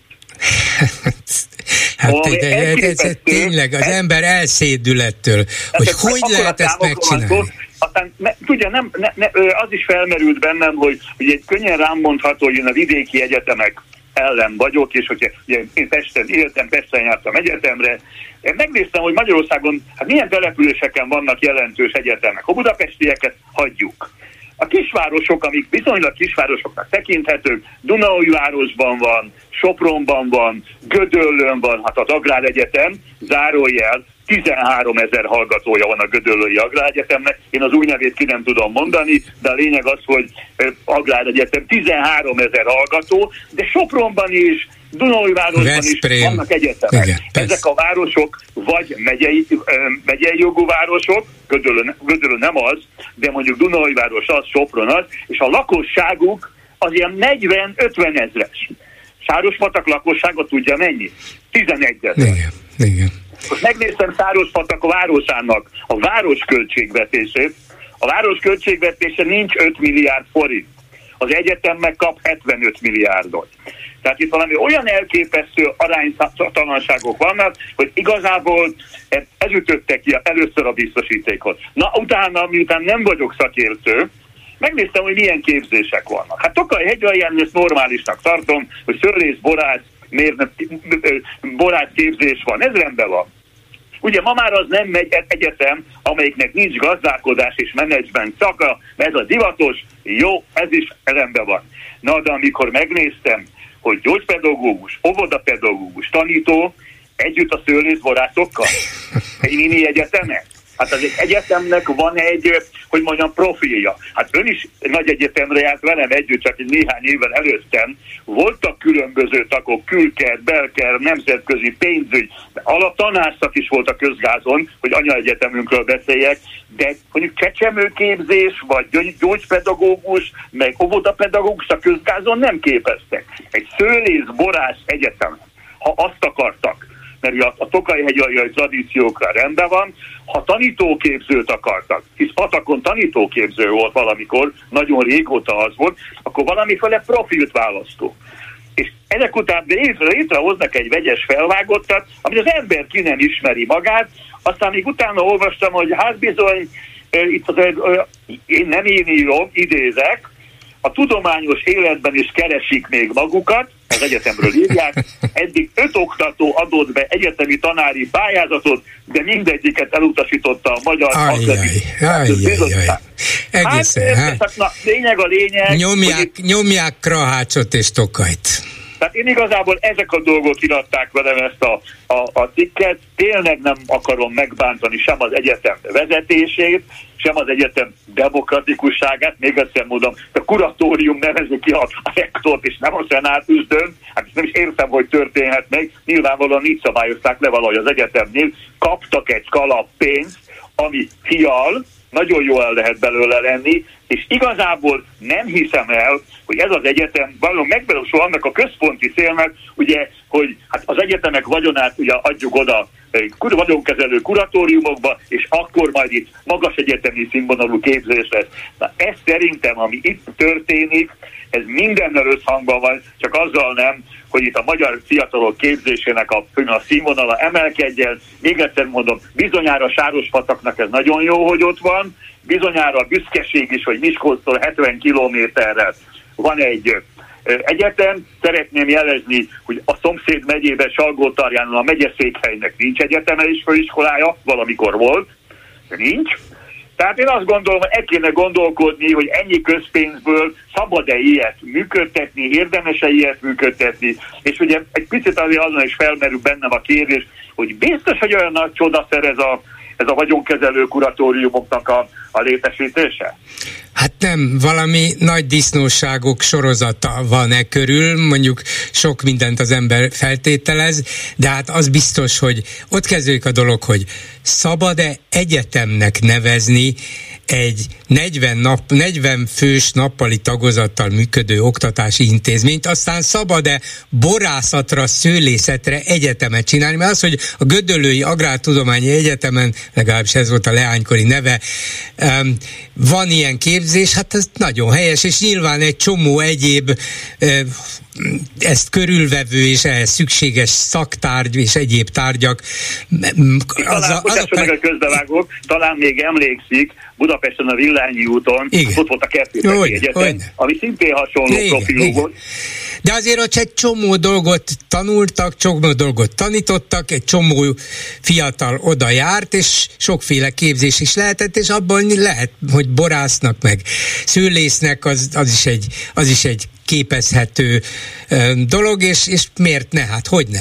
De azért ahhoz, hogy valaki egy egyetemet végezzen, és egyetemi diplomát kapjon, nem elég csak borászszőlésznek lenni, hát az valami szakmának egy, egy bizonyos szakrésze, szakalrésze. Hát az egyetem mégiscsak valami hozzávetőlegesen univerzális egyetemes tudást kell, hogy adjon, legalább abban a széles szakterületben, amelyikhez tartozik.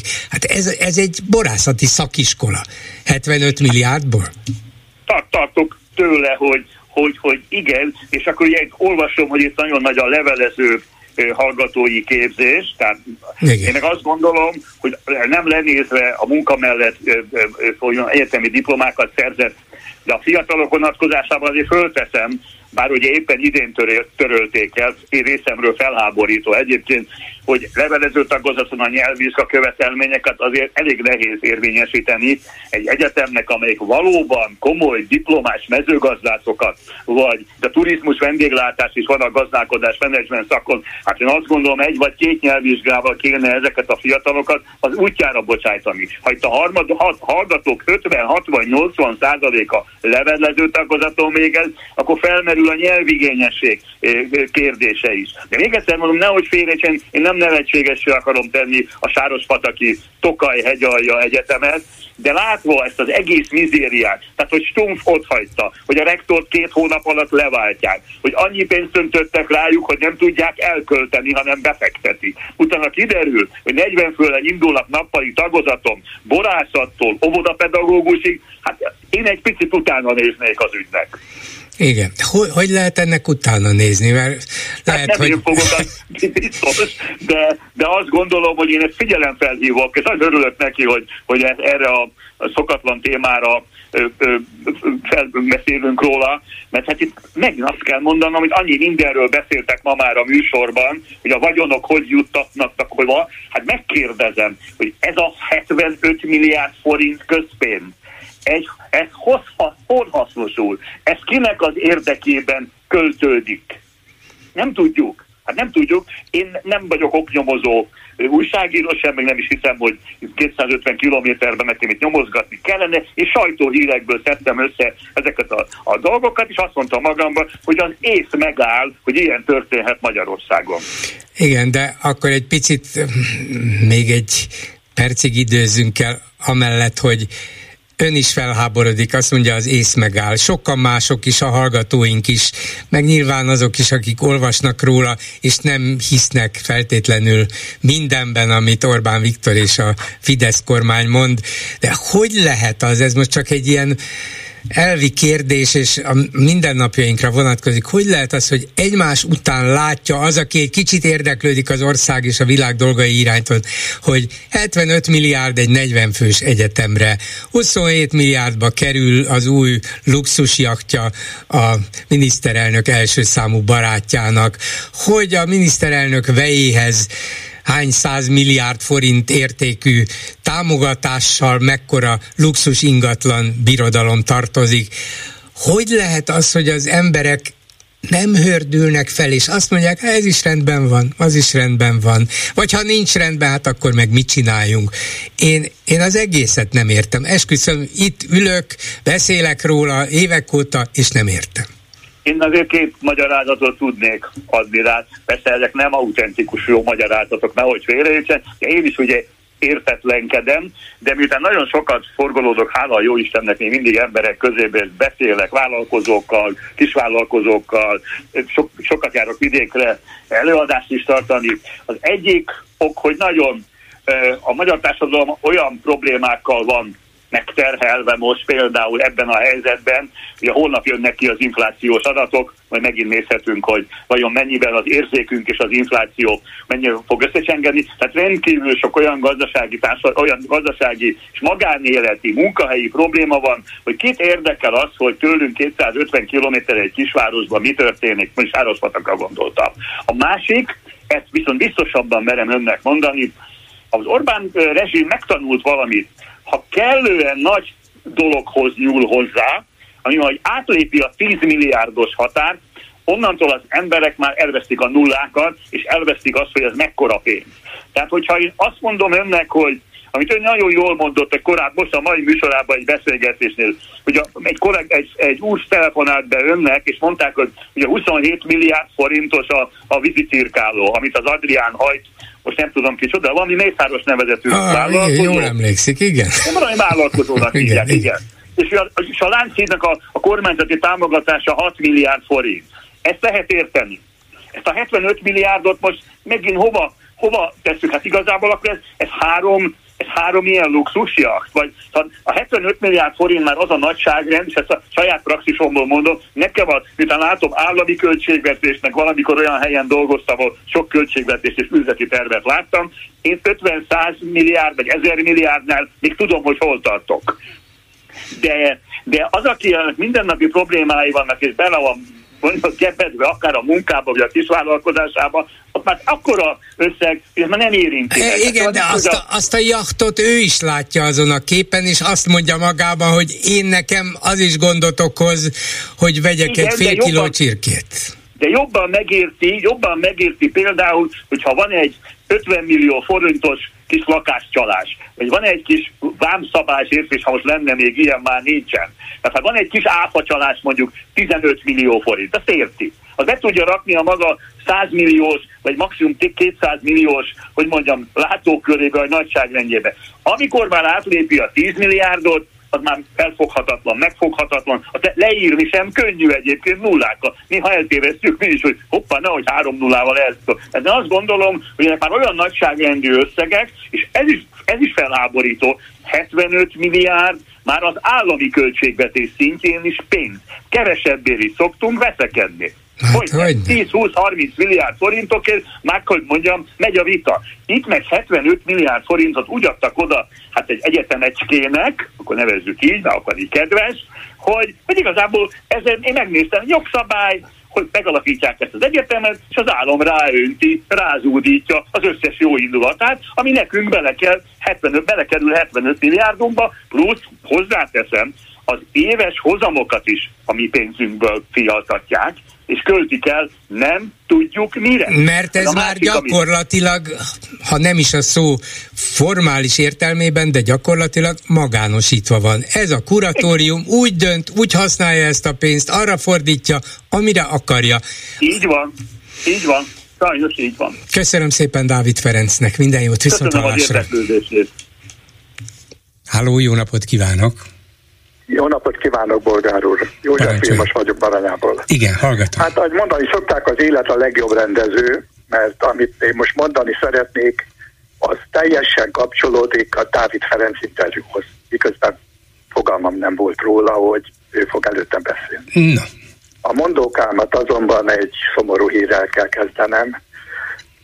A minap értesültem róla, hogy egy régi kedves klubrádiós törzs hallgató és törzs telefonáló Cserfai Tibor úr néhány nappal ezelőtt meghalt. Ő ja, Istenem, pedig egy, hogy ne, évek óta hogy nagyon ne. rendszeresen és, és mindig Igen. tele volt lendülettel, bár komoly egészségügyi problémái voltak, a Igen. lábát is elvesztette, de mennyi, mennyi erő volt benne, hogy na, de akkor is csinálni kell, és igen, például tanítani a gyerekeket, és megtanítani őket különböző dolgok. Jaj, de sajnálom. Igen, hát nem várja tovább a demokratikus oldalon jelentkező, kiemelkedő személyiséget. Igen. Ez volt az egyik Így van. rendszeresen visszatérő témája. Ez az információm volt, és hozzájött a másik, néhány nappal ezelőtt, múlt héten ugye a Varga Mihály miniszter úr elmondta, hogy a nyugdíj korrekció majd csak novemberben lesz. Igen. És hát ugye ez a két hír együtt az bennem megindított néhány gondolatot. Nem csak bennem, mert ez egész biztos régi téma, és nagyon sokan gondolkodnak már ezen, hogy hová is lesz az a pénz, amit nem kapnak meg, akik január 1 és november 11 között meghalnak. Azok a nyugdíjasok, akik januárban 10%-kal kaptak kevesebbet, mint az, infláció fölött volt 25 százalék, ugye, az infláció tehát 10 százaléka kevesebb volt, a 15 százalék februárban ugyanígy, és most júliusban is még 20 százalék volt az infláció, vagyis 5 százaléka kevesebb nyugdíjat kapott ön is, Igen. a hallgatók is, én is. De most néhány gondolat ezek összefüggésben, ezek kapcsolatban, ugye mindenféle adatok szállnak évről évre, hogy mennyi is ez a pénz. Ugyanis az a pénz, amit nem osztanak ki, az ott marad a költségvetésben. Nekem ö, a leghitelesebbnek tűnő szakemberek száma szerint, és itt jön az szám, amit mondtam az előbb, hogy az élet a legnagyobb rendező, a leghitelesebb számítások szerint január és november között statisztikai tényként bizonyíthatóan 30 ezer nyugdíjas hal meg és az összeg, az átlag nyugdíj összege 75 milliárd forint. Uh-huh. Vagyis az a 75 milliárd, amit itt most az éppen annyi. az előző uh-huh. interjúban. Ez nyilván véletlen, de nagyon-nagyon érdekes véletlen. Hát Na igen, nyilván, nyilván nem, nem abból a kasszából veszik ki, mert össze-vissza nyúlkálnak mindenféle Tudom. kasszákban. De igen, érdekes összehasonlítás, és, és jelzi is a dolognak a súlyosságát. Most a probléma ott van, hogy ezt a 75 milliárdot a hozzátartozók, az esetleg az özvegy, tehát Cserfai úr özvegye, az összes többi eltávolodott nyugdíjas özvegye, házastársa, hozzátartozója nem kapja meg. Tehát ha viszont az, azzal elgondolkodunk azon, hogy hát végeredményben, ha valakitől egy halottól elveszünk, ami neki jár, akkor milyen jelzővel tudjuk illetni ezt a cselekedetet? Hát ugye nem csak a halottól, hanem az özvegyi nyugdíj, ugye, ami Igen. jár, az, az is kevesebb lesz, mint, mint ha Hogyne. korábban fölemelték volna a nyugdíjat időben, Hogyne. nem Hogyne. pedig várva Hogyne. novemberig. Tehát ugye, hogy a hallottól elvett javak, az ad hulla elrablásra, hulla kirablásra. Hát igen, így is, így is lehet nézni a dolgokat meg persze úgy is, hogy végül is törvényi kötelezettsége a kormánynak csak az, hogy novemberben nézze meg, hogy az éves infláció várhatóan megfelele annak, amit a törvényben meghatározott nyugdíjemelésben először fölbecsültek. Hát ha nem, akkor ki fogják pótolni visszamenőleg, de hát azzal a törvény nem számol, hogy közben sok tízezer ember távozik az élők sorából, és ennyivel megrövidítik például az özvegyüket. És akkor arra nem gondolhatunk, hogy esetleg erre viszont számolnak azok, akik döntenek? Hát nézzem, ennyire rossz indul, nagyon rossz indulatú tudok lenni velük, de ennyire rossz indulatú nem, egyszerűen csak abból indulnak ki, hogy hát ha most itt menet közben mondjuk júliusban kiegészítettük volna a nyugdíjakat, akkor, akkor hiányozna a költségvetésből mondjuk 200 milliárd forint, az most nagyon kell, akkor lehet, hogy föl kellene vennünk megint a szabad piacon hitelt, akkor annak megint lenne kamatköltsége, jobb ezt elhúzni, és addigra, mire emelni kell, addigra az infláció valószínűleg jelentősebben visszaesik, és, és akkor már nem is lesz olyan rossz az a mondjuk 3 amivel nagy lelkűen meg fogjuk emelni visszamenőleg a nyugdíjasok nyugdíját. Ők valahogy így gondolkoznak, és nem a Szóval a praktikum mozgatja őket, a praktikus, ha tetszik, költségvetési gondolkodás, meg politikai gondolkodás, és nem annyira az emberi rossz indulat. Tételezem én föl. Hát remélem, hogy én se rossz indulatú vagyok, hogyha ezt végig gondolom így.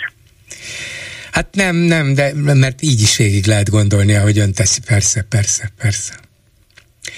Hát, hát sajnos... Ennyit akartam mondani, hát a Cserfai Tibor halálával kapcsán telefonáltam elsősorban. És akkor egy... Hát ez indított el igen. a gondolatokat. Akkor megemlékezünk róla, és emlékezünk rá, jellegzetes hangja volt, és jellegzetesen, indulatosan várta már a, a reménybeli Igen, változásokat az ellenzéktől. Köszönöm szépen, Igen. viszont hallásra. Köszönöm, minden jót kívánok. Halló, jó napot kívánok. Halló, halló. Valakinek lennie kell a vonalban, remélem hall is engem de én nem hallok semmit, úgyhogy vagy megszakadt ez a vonal, vagy az illető félretette, és azt hitte, hogy még nem kerül vonalba, vagy adásba. Na mindegy, akkor megpróbáljuk vagy őt, vagy, vagy valaki mást, aki szintén vár a sorára bekapcsolni. Szóval igen, hát ez az elmaradó nyugdíjemelés, ez is egy érdekes kérdés. Az egészen nyilvánvaló, hogy a 15%-os évi nyugdíjemelés nem tartható, az a törvénynek, a törvény előírásainak sem felel meg, mert az első fél évben olyan magas volt az infláció, hogy ahhoz képest már nem tud annyival zuhanni, hogy az évi 15% kijöjjön. Biztos, hogy emelni kell rajta, kormány abból indul ki, hogy minél később annál jobb neki és a költségvetésnek, és persze annál rosszabb a nyugdíjasoknak. Na itt a hallgató. Jó napot kívánok! Jó napot kívánok! A hajó áráról Igen. szeretnék szólni, hogyha lehetne. Hát hogyne, hogyne. Olcsó, olcsóbban is lehet kapni? Olcsóbban is lehet kapni ilyen jachtot? Nem. Hát nem kell többször kimenni egy családnak, tehát egy, egy több férfeleség gyerekek, hanem elég egyszer. Hát rettentő költség megtakarítás, egy szép nagy hajó, és akkor együtt elmegy az egész család, és akkor nem kell háromszorra menni. Aha. Szóval ez egy takarékos dolog. Hát végül is ezek a hajók, ahogy láttam egy ilyen bemutató Döbbenetes. hirdetési Döbbenetes. filmet róla, ez arra is alkalmas, hogy akár fél évet ott eltöltsenek rajta a tengeren. Imen. Tehát én próbáltam humorosnak a megjegyzést beállítani, de egyszerűen hihetetlen, de a pénz megvan rá, a kitermelt pénz megvan rá, ha a minimálisan 20%-os nyereséget számítjuk, akkor ki lehet számítani, hogy mennyiben van ennek a nettó értéke ennek a hajónak, tehát itt senkit nem lehet bántani. Isten ment, semmit nem is akarunk bántani senkit. Megvette a Tiszántúli erőműhálózatot is, tehát itt azért sokkal nem egy hajóról van szó, hanem az országról. Arról, hogy egy áramszálok szolgáltatót meg lehetett azt hiszem talán négy-öt évvel ezelőtt Igen. féláron venni, és ma meg pedig ez felülírhatatlan, tehát nem tudom, hogy Hát igen, úgy tűnik, hogy minden felülírhatatlan, vagy megváltoztathatatlan. Minden, így, így, ez, ez így már gondolom, így, ez már így marad, vagy még így ebből nem marad így, mert holnapra még többjük lesz, és holnap után még ki is derül. Lehet, hogy újabb jachtok, meg újabb vállalatok, meg újabb... Igen, egy, nagyon érdekes cikk jelent meg a közelmondban a top Tukküdész, bocsánat, egy görög történelem tudósnak a, az elmélete arról, hogy a hatalmak hogy változnak, és hogy ö, mennek át egyik ö, ö, helyzetből a másikba. Ez egy nagyon érdekes ö, elgondolás, és semmi nem örök. Hát ezzel szoktuk vigasztalni magunkat, hogy, hogy semmi se örök, de az a szomorú helyzet, hogy mi sem vagyunk örökök, ugye? Mi sem élünk örökké. Nem, de ennek is vannak gyermekei, unokái, az ő életükben bízunk. hát nézze, bízni kell egyébként még, bár... Vagy ahogy, ahogy, vagyok. Igen, ahogy maga a örökös miniszterelnök. Látja például, ő örökös. Ki is nevezték már évtizedekkel ezelőtt örökös miniszterelnöknek, de ahogy ő szokta mondani, bármi megtörténhet, és ebben speciál Igen. igaza van. Ez, ez mind a ketten tudjuk, hogy nem lesz örökös miniszterelnök. Sajnos nem vagyok ebben biztos, de... Legyen, ebbe, ebbe egészen biztos legyen. Igen? Ez, Azt mondja? Ez egészen biztos. Ez egészen biztos az európai történelem, a, a gazdasági válság, a közelgő kínai-amerikai háború, és amit olvasunk a világban, az mind erre mutat, hogy ez, ez hál' Istennek még a mi életünkben közel hasonló korak vagyunk, fogunk látni egy szebb jövőt. Uh-huh. Azt mondja, de, de lehet, hogy ez a szebb ez igen, de az lehet, hogy ez a szebb jövő egy csomó megpróbáltatással, szenvedéssel jár, ránk igen, nézve igen. is, nem csak, nem csak az örökös igen, miniszterelnökre. Hát köszönöm szépen, Nagyon most szépen jól köszönöm. megvigasztalt. köszönöm. Köszönöm viszont, viszont hallásra. És mit írnak a Facebook kommentelők, Lőrinc Saba? Szia Gyuri, köszöntöm a hallgatókat. Hát a kommentelők is szeretnék úgy érezni magukat, mint Mészáros Lőrinc a jachton. És hát lehet, hogy tengeri beteg. Hmm, hát minden esetre mi zöldölünk tőle. És csak dédalonnal bírja elviselni, azért megy rövid utakra. Hát igen. Mészáros Lőrinc és családja a szuperjachtozásával kapcsolatban azt mondtad a felvezetődben, miénk az ország, magunknak építjük, akarom mondani, övék az ország, maguknak építik. Az, ehhez és képest aztán a, a, a Csorba Laci a technikai helységben kiigazított, hogy dehogy is övék az ország, és mi maguknak építjük, építjük mi. Igen, igen. Erre egy komment is érkezett. Valamikor az a vicc járta, hogy a konyak az az ital, amit a magyar nép választott képviselők keresztül fogyaszt, a jacht meg az a közlekedési eszköz, amit választott milliárdosainkon keresztül használunk.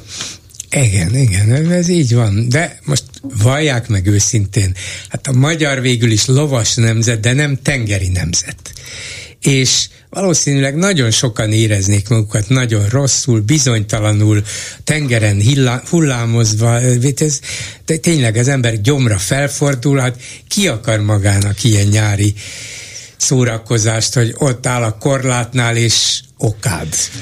Őszintén nem gondolt, nem képzeled el magad előtt mondjuk pár milliárdosunkat, ahogy egy tengeri csikó lovagol? Ez a tengeri csikó nem jutott eszembe, de a de ez a, nem is tudom, hogy hogy hívják ezt a szí, szíróz, vagy nem tudom mi ennek a hajónak a neve, meg kell tanulni tényleg, ne legyen már olyan, hogy nem tudjuk, hogy hogy hívják a nemzet hajóját. Szerintem azért ilyen bonyolult, hogy ne is tudjuk rákeresni lehetőség szerint. Nem bonyolult, nagyon egyszerű neve van, csak még nem jegyeztem meg, én még a Lady Milliárdnál tartok. Az egyébként nagyon adekvát elnevezés volt. Az biztos, ennél nagyobb elismerő valomás nem a is kell hozzá. milliárd még jobb lett volna, de ez Lady, e- ez a legújabb valamilyen rózsa hajó. A hegyi interjúthoz néhány gondolat, de most kihagyom a durvább kommenteket. Harmadik világháború nem lesz, de itt lesz itt olyan békeharc, hogy kőkövön nem marad. Így az első gondolat. Hát igen, igen, igen, és, és ez az Orbán féle békeharc, miközben mindannyian, igen, mindannyian békét szeretnénk, azt szeretnénk, ha már holnap lenne, csak nem orosz feltételek alapján, mert ez a garanciája a további háborúknak. Ha jól emlékszem, a háború előestén járt Moszkvában Orbán, és akkor azt találta mondani, hogy béke misszió vagyunk. Hát látszik is az eredménye sajnos. Nem vált be. Nem. Ez az ukránoknak tárgyalni kellene legalább olyan demagóg semmit mondó szöveg, mint az, hogy a békepártján vagyunk. Igen, de végülis az ukránok megmondták, hogy ők szívesen tárgyalnak Oroszországgal, abban a pillanatban, hogy Putyin, Moszkva eltávolítja Putyint a hatalomból. Hát még Ez talán, még talán igen. korábban volt, de volt egy ilyen kijelentés. De alapvetően azért azt mondják, ha Moszkva kivonul az elfoglalt területekről, akkor, akkor van miről igen. tárgyalni. Egy másik pikírtebb megjegyzés. Tudjuk, hogy a krímet Ukrajna ajándékba kapta Hruscsovtól. Ajándékot nem élik visszakérni, még egy gyűrűt sem. Hát... Ez nem tudom mennyiben tényszerű, de vicces gondolatnak tartom. Azért Ukrajna még az ENSZ biztos, vagy az ENSZ ENSZ-nek is tagállama lett a második világháború után, tehát nem, nem olyan egyszerű, hogy Ukrajna nem létezett, létezett, a szovjetek szerint létezett, nem kellett hozzá Russó. Aztán néhány gondolat már teljesen témától függetlenül. Lantos Csaba azt mondta, hogy a Momentum el akarja lopni tőlünk Franciaország számára az akkumulátorgyárakat. Mm. Ez, ez érdekes. Valaki mondja már meg, ez a Tokai Egyetem hány puttonyos? Estén szeretnék járni munka után. Jól jön majd az éró-tolerancia eltörlése is. Igen, 40 puttonyos. Akarom mondani, 40 fős. Mm. Ennyi lett volna a komment szekció. Köszönöm szépen, és még egy hallgató a vonalban. Jó napot kívánok! Jó napot kívánok, bolgár úr! Hát mondandóm sok lenne, de hát azt hiszem időm nincsen, de megpróbálom most, ahogy beszélünk erről a 75 milliárdról, a jaktról, a nem tudom miről, költségvetési hiányt ki ne ejtsenek a szájukon, mert megvan a pénz, mindenhol ott van. Igen, össze lehetne gyűjteni. Ez ilyen... Abszolút, abszolút. Összerakjuk hogy, a hadi igen. költségvetést. Innen is ezt elveszük, onnan is azt elveszük. Persze, mindenki adja vissza, amit elloptak, és már is megvan a költségvetési hiány. Ne rajtunk hajtsák be, és itt 5 forintonként, hogy elvesznek ebből meg abból.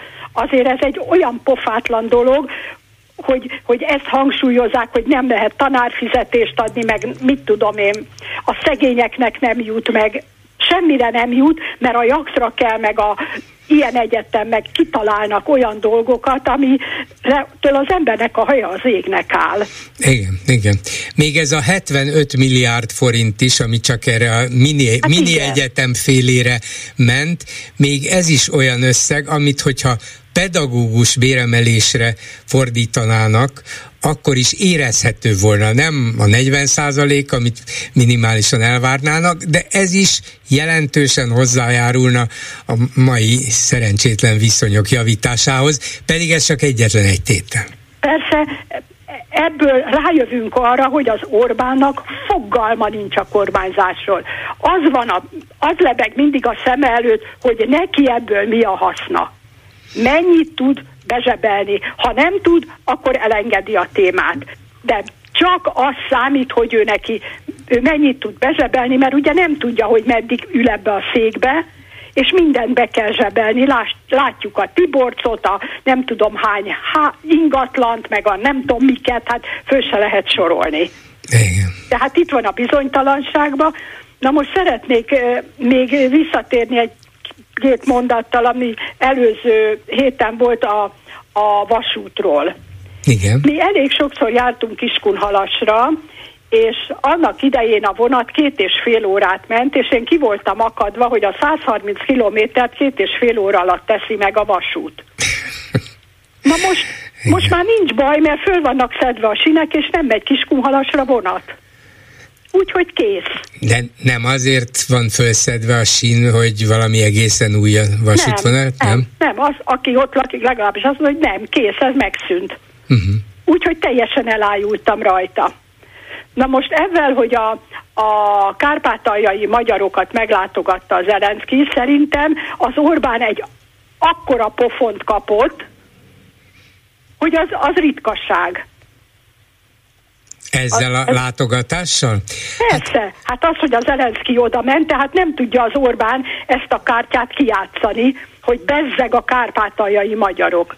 Oda ment, és micsoda ö, újongással fogadták, ezt nem lehet megjátszani. Igen. Igen, és hát... Uh, igen, úgyhogy, igen. úgyhogy megkapta a jó nagy pofonját, remélem, hogy el is szédült tőle. Most még egyet szeretnék, hogy a, a Lázár ugye, amikor mondta, hogy ő bocsánatot kér a késésért, meg az akármiért, a Lázár is, bocsánat, ha azt mondom, egy ugyanolyan szaralak, mint az Orbán, mert arra nem emlékszik már a, a trafik butyira, amikor olyan emberektől vette el az üzletet, akik abból éltek, azért, hogy nekik minél több legyen. Jaj, de hogy nem emlékszik ő erre, biztos. De nem akar emlékezni ja, rá. biztos, igen. És akkor ő odáll, hogy bocsánatot kér. Hát egy szaralak, ugyanolyan, mint az Orbán, ugyanolyan szaralak. Úgyhogy hát, úgy, jobb, hogyha befogja a száját. Hát azt nem fogja, mert miniszter és ráadásul... Igen, csak egyszer az Orbán félreállította, akkor úgy, jó volt, akkor úgy is jó volt neki, de hát ugye most visszaszedtem, mert szerintem hát nagyon kevés ember az, aki ugye, akit még tud táncoltatni, és hát visszahozta a Lázárt, és ő vele mondatja el azt, amit amit ő maga nem akar. Igen. Hát látjuk ezeket az építőipari cégeket, a németeket. Hát még, még mindig még jobb, annak hogyha... Sincs vége, még, még azért is meg fogja igen, az Orbán igen, kapja igen. magáét. Még mindig jobb, ha Lázár kér bocsánatot, és nem Orbán Viktor, nem? Úgy az Orbán soha nem fog bocsánatot kérni. Pedig egy tökéletes. Köszönöm szépen, Én köszönöm. viszont hallásra. Viszont hallásra. Ezzel a megbeszéljük mai műsora véget ér. Készítésében közreműködött Petes Vivien, Lőrinc Csaba, Kismária, Simon Erika és Csorba László.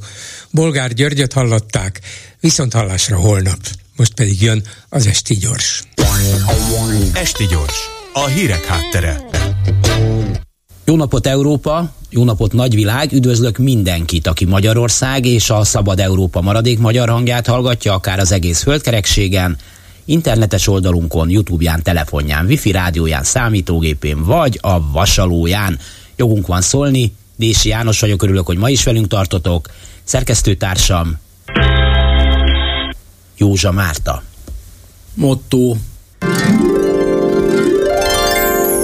Lenéztünk a hajógépházba, ahol a dugattyúk között a fűtők futkostak pucéran és vörösen, mint az ördögök, a forró lég, mintha valóban pokolból zúdult volna ki micsoda munka. Megszokták már, szólt könnyedén mellettem valaki. Így és Gyula. Navigára necesse ezt jegyezte meg a gáz és vicc szerelő, amint a parancsnoki hídról kiadta az indulási parancsot. a gázszerelő. Gyerekkorában egyszer látta a Titanic című filmet, és azóta ellenállhatatlanul vonzódott a nagyhajók és a szép asszonyok társaságához. Uram, én előtte is gazdag voltam. Az élet úgy hozta, hogy egy szép napon kinevezték üzleti zseninek, és azóta ő üzleti zseni, és hát viselnie kell ennek a következményeit. A vakmerőség nem csak a szerelembe kell, ugye kell az életbe is vakmerőség. Az élet nem csak abból áll, hogy támasztjuk a kocsmapultot, és rendelünk egy kis fröccsöt és egy kevertet hozzá, hanem abból is, hogy idénként meg kell mutatnunk a nagyvilágnak, miénk ám ez a feneketlenül sok pénz, mi verünk a seggére, Nehogy már azt tessék gondolni, hogy strómanok lennénk, ugyan már. Hogy lennék a Orbán Viktor strómanja? Ez, ez vicces egy kicsit. És ha egy nagy hajó kommandírozását bízta reánk az élet, akkor itt is olyan becsülettel helytállunk, mint az András Júti luxus ingatlanok beszerzése, vagy éppen egy kisebb vármegye megvétele ispánostól, szolgabíróstól, papostól, deresestül, szöröstül, vöröstül, ahogy ezt kell, persze más pénzéből. A tiédből. Én nem, nem, nem, nem, azt se tudom megmondani, hogy 100 milliárd, 80 milliárd, 70 milliárd, tehát én nem, nem tudom meghatározni, nincs miből meghatározni. Nem, nem. Most uh, butaságot uh, elég az újságírók, majd meg a politikusok, tehát én nem tudok erre, erre választani. Egy közkeletű feltételezés szerint, amikor Mészáros Lőrincet látjuk egy üzletben, akkor gondoljunk közben azért Orbán Viktorra. Hogy lennék Orbán Viktor stromanya? Sőt, Mészárosból nem is csak egy van, mert időnként Szí, Garancsi vagy Jelinek alakban is feltűnik. De ahogy egy becsületes bank is levonja a költségeit, ha a pénzünket kezeli, hát a Stróman is csak ember valahol, vágyik a kikapcsolódásra, a napsütésre, szeret szép tájakon hajózni, ennyi igazán belefér. Hát ráadásul nyilván akadnak olyanok, mondjuk én még ilyet nem láttam, akik vannak annyira bohók, hogy elhiszik, ezért a csávóé tényleg a mesés gazdagság, amiért alaposan megdolgozott 27 milliárdos hajó, amelyben 130 ezer liter üzemanyag ég el, van annak, aki nem vissza el. Közben ugyan eladják az államhoz tartozó cégek üdülőit, és a sok postás, vasutas, rendőr, katona és egyéb üdülő árából valószínűleg összesen nem lehetne egy ilyen szép hajócskát venni, de hát vége a szocializmusnak, amikor a kommunista pártelit a Balatonaligai üdülőbe járt, és egy forintért kapta a gombóc fagyit. Ma a Balatonaligai egykori is szépen be van kebelezve, mint a Szántódi part nagy része, Tihany vagy a Szent György egy környéke, és hát sorolhatnánk tovább. Már régen nem igaz, hogy csak azt nem lopják el, ami le van betonozva, mert éppen betonozás útján lopták el a Balaton egy jelentős darabját. Közben emberünk meg arra gondol, milyen jó lenne gurítani egy kuglit a budi mögötti pályán, és egy rumpuncsot beverni stampedliből. Most meg egy pincéruhás alak kristálypohárba tölt valami szörnyűséget, és neki ezt meg kell innia, hát érez ennyit. De hát, navigára necesse ezt jegyzi meg ekkor szerető felesége, Várkonyi Andrea, azaz hajózni muszáj, mert tudja, a latinos műveltség a gyengéje a párjának. Várkonyi Andreát hallják ha, ha az agya elvarázsol, akkor én egy olyan férfiba is képes voltam beleszeretni, aki messze nem az, akiről én mondjuk leírtam volna, hogy, hogy álmaim férfi a külsőleg, de én az agyától el tudok varázsolódni, és szerelmes tudok lenni, sőt, alap, alap hogy, hogy, hogy felnézzek rá. Párja egész halkan csak úgy magában mormolja a folytatást. Vivere non est necesse. Hajózni muszáj, élni nem muszáj. Úgyhogy ne legyetek bátortalanok, bátorok legyetek. Esti gyors, a hírek háttere.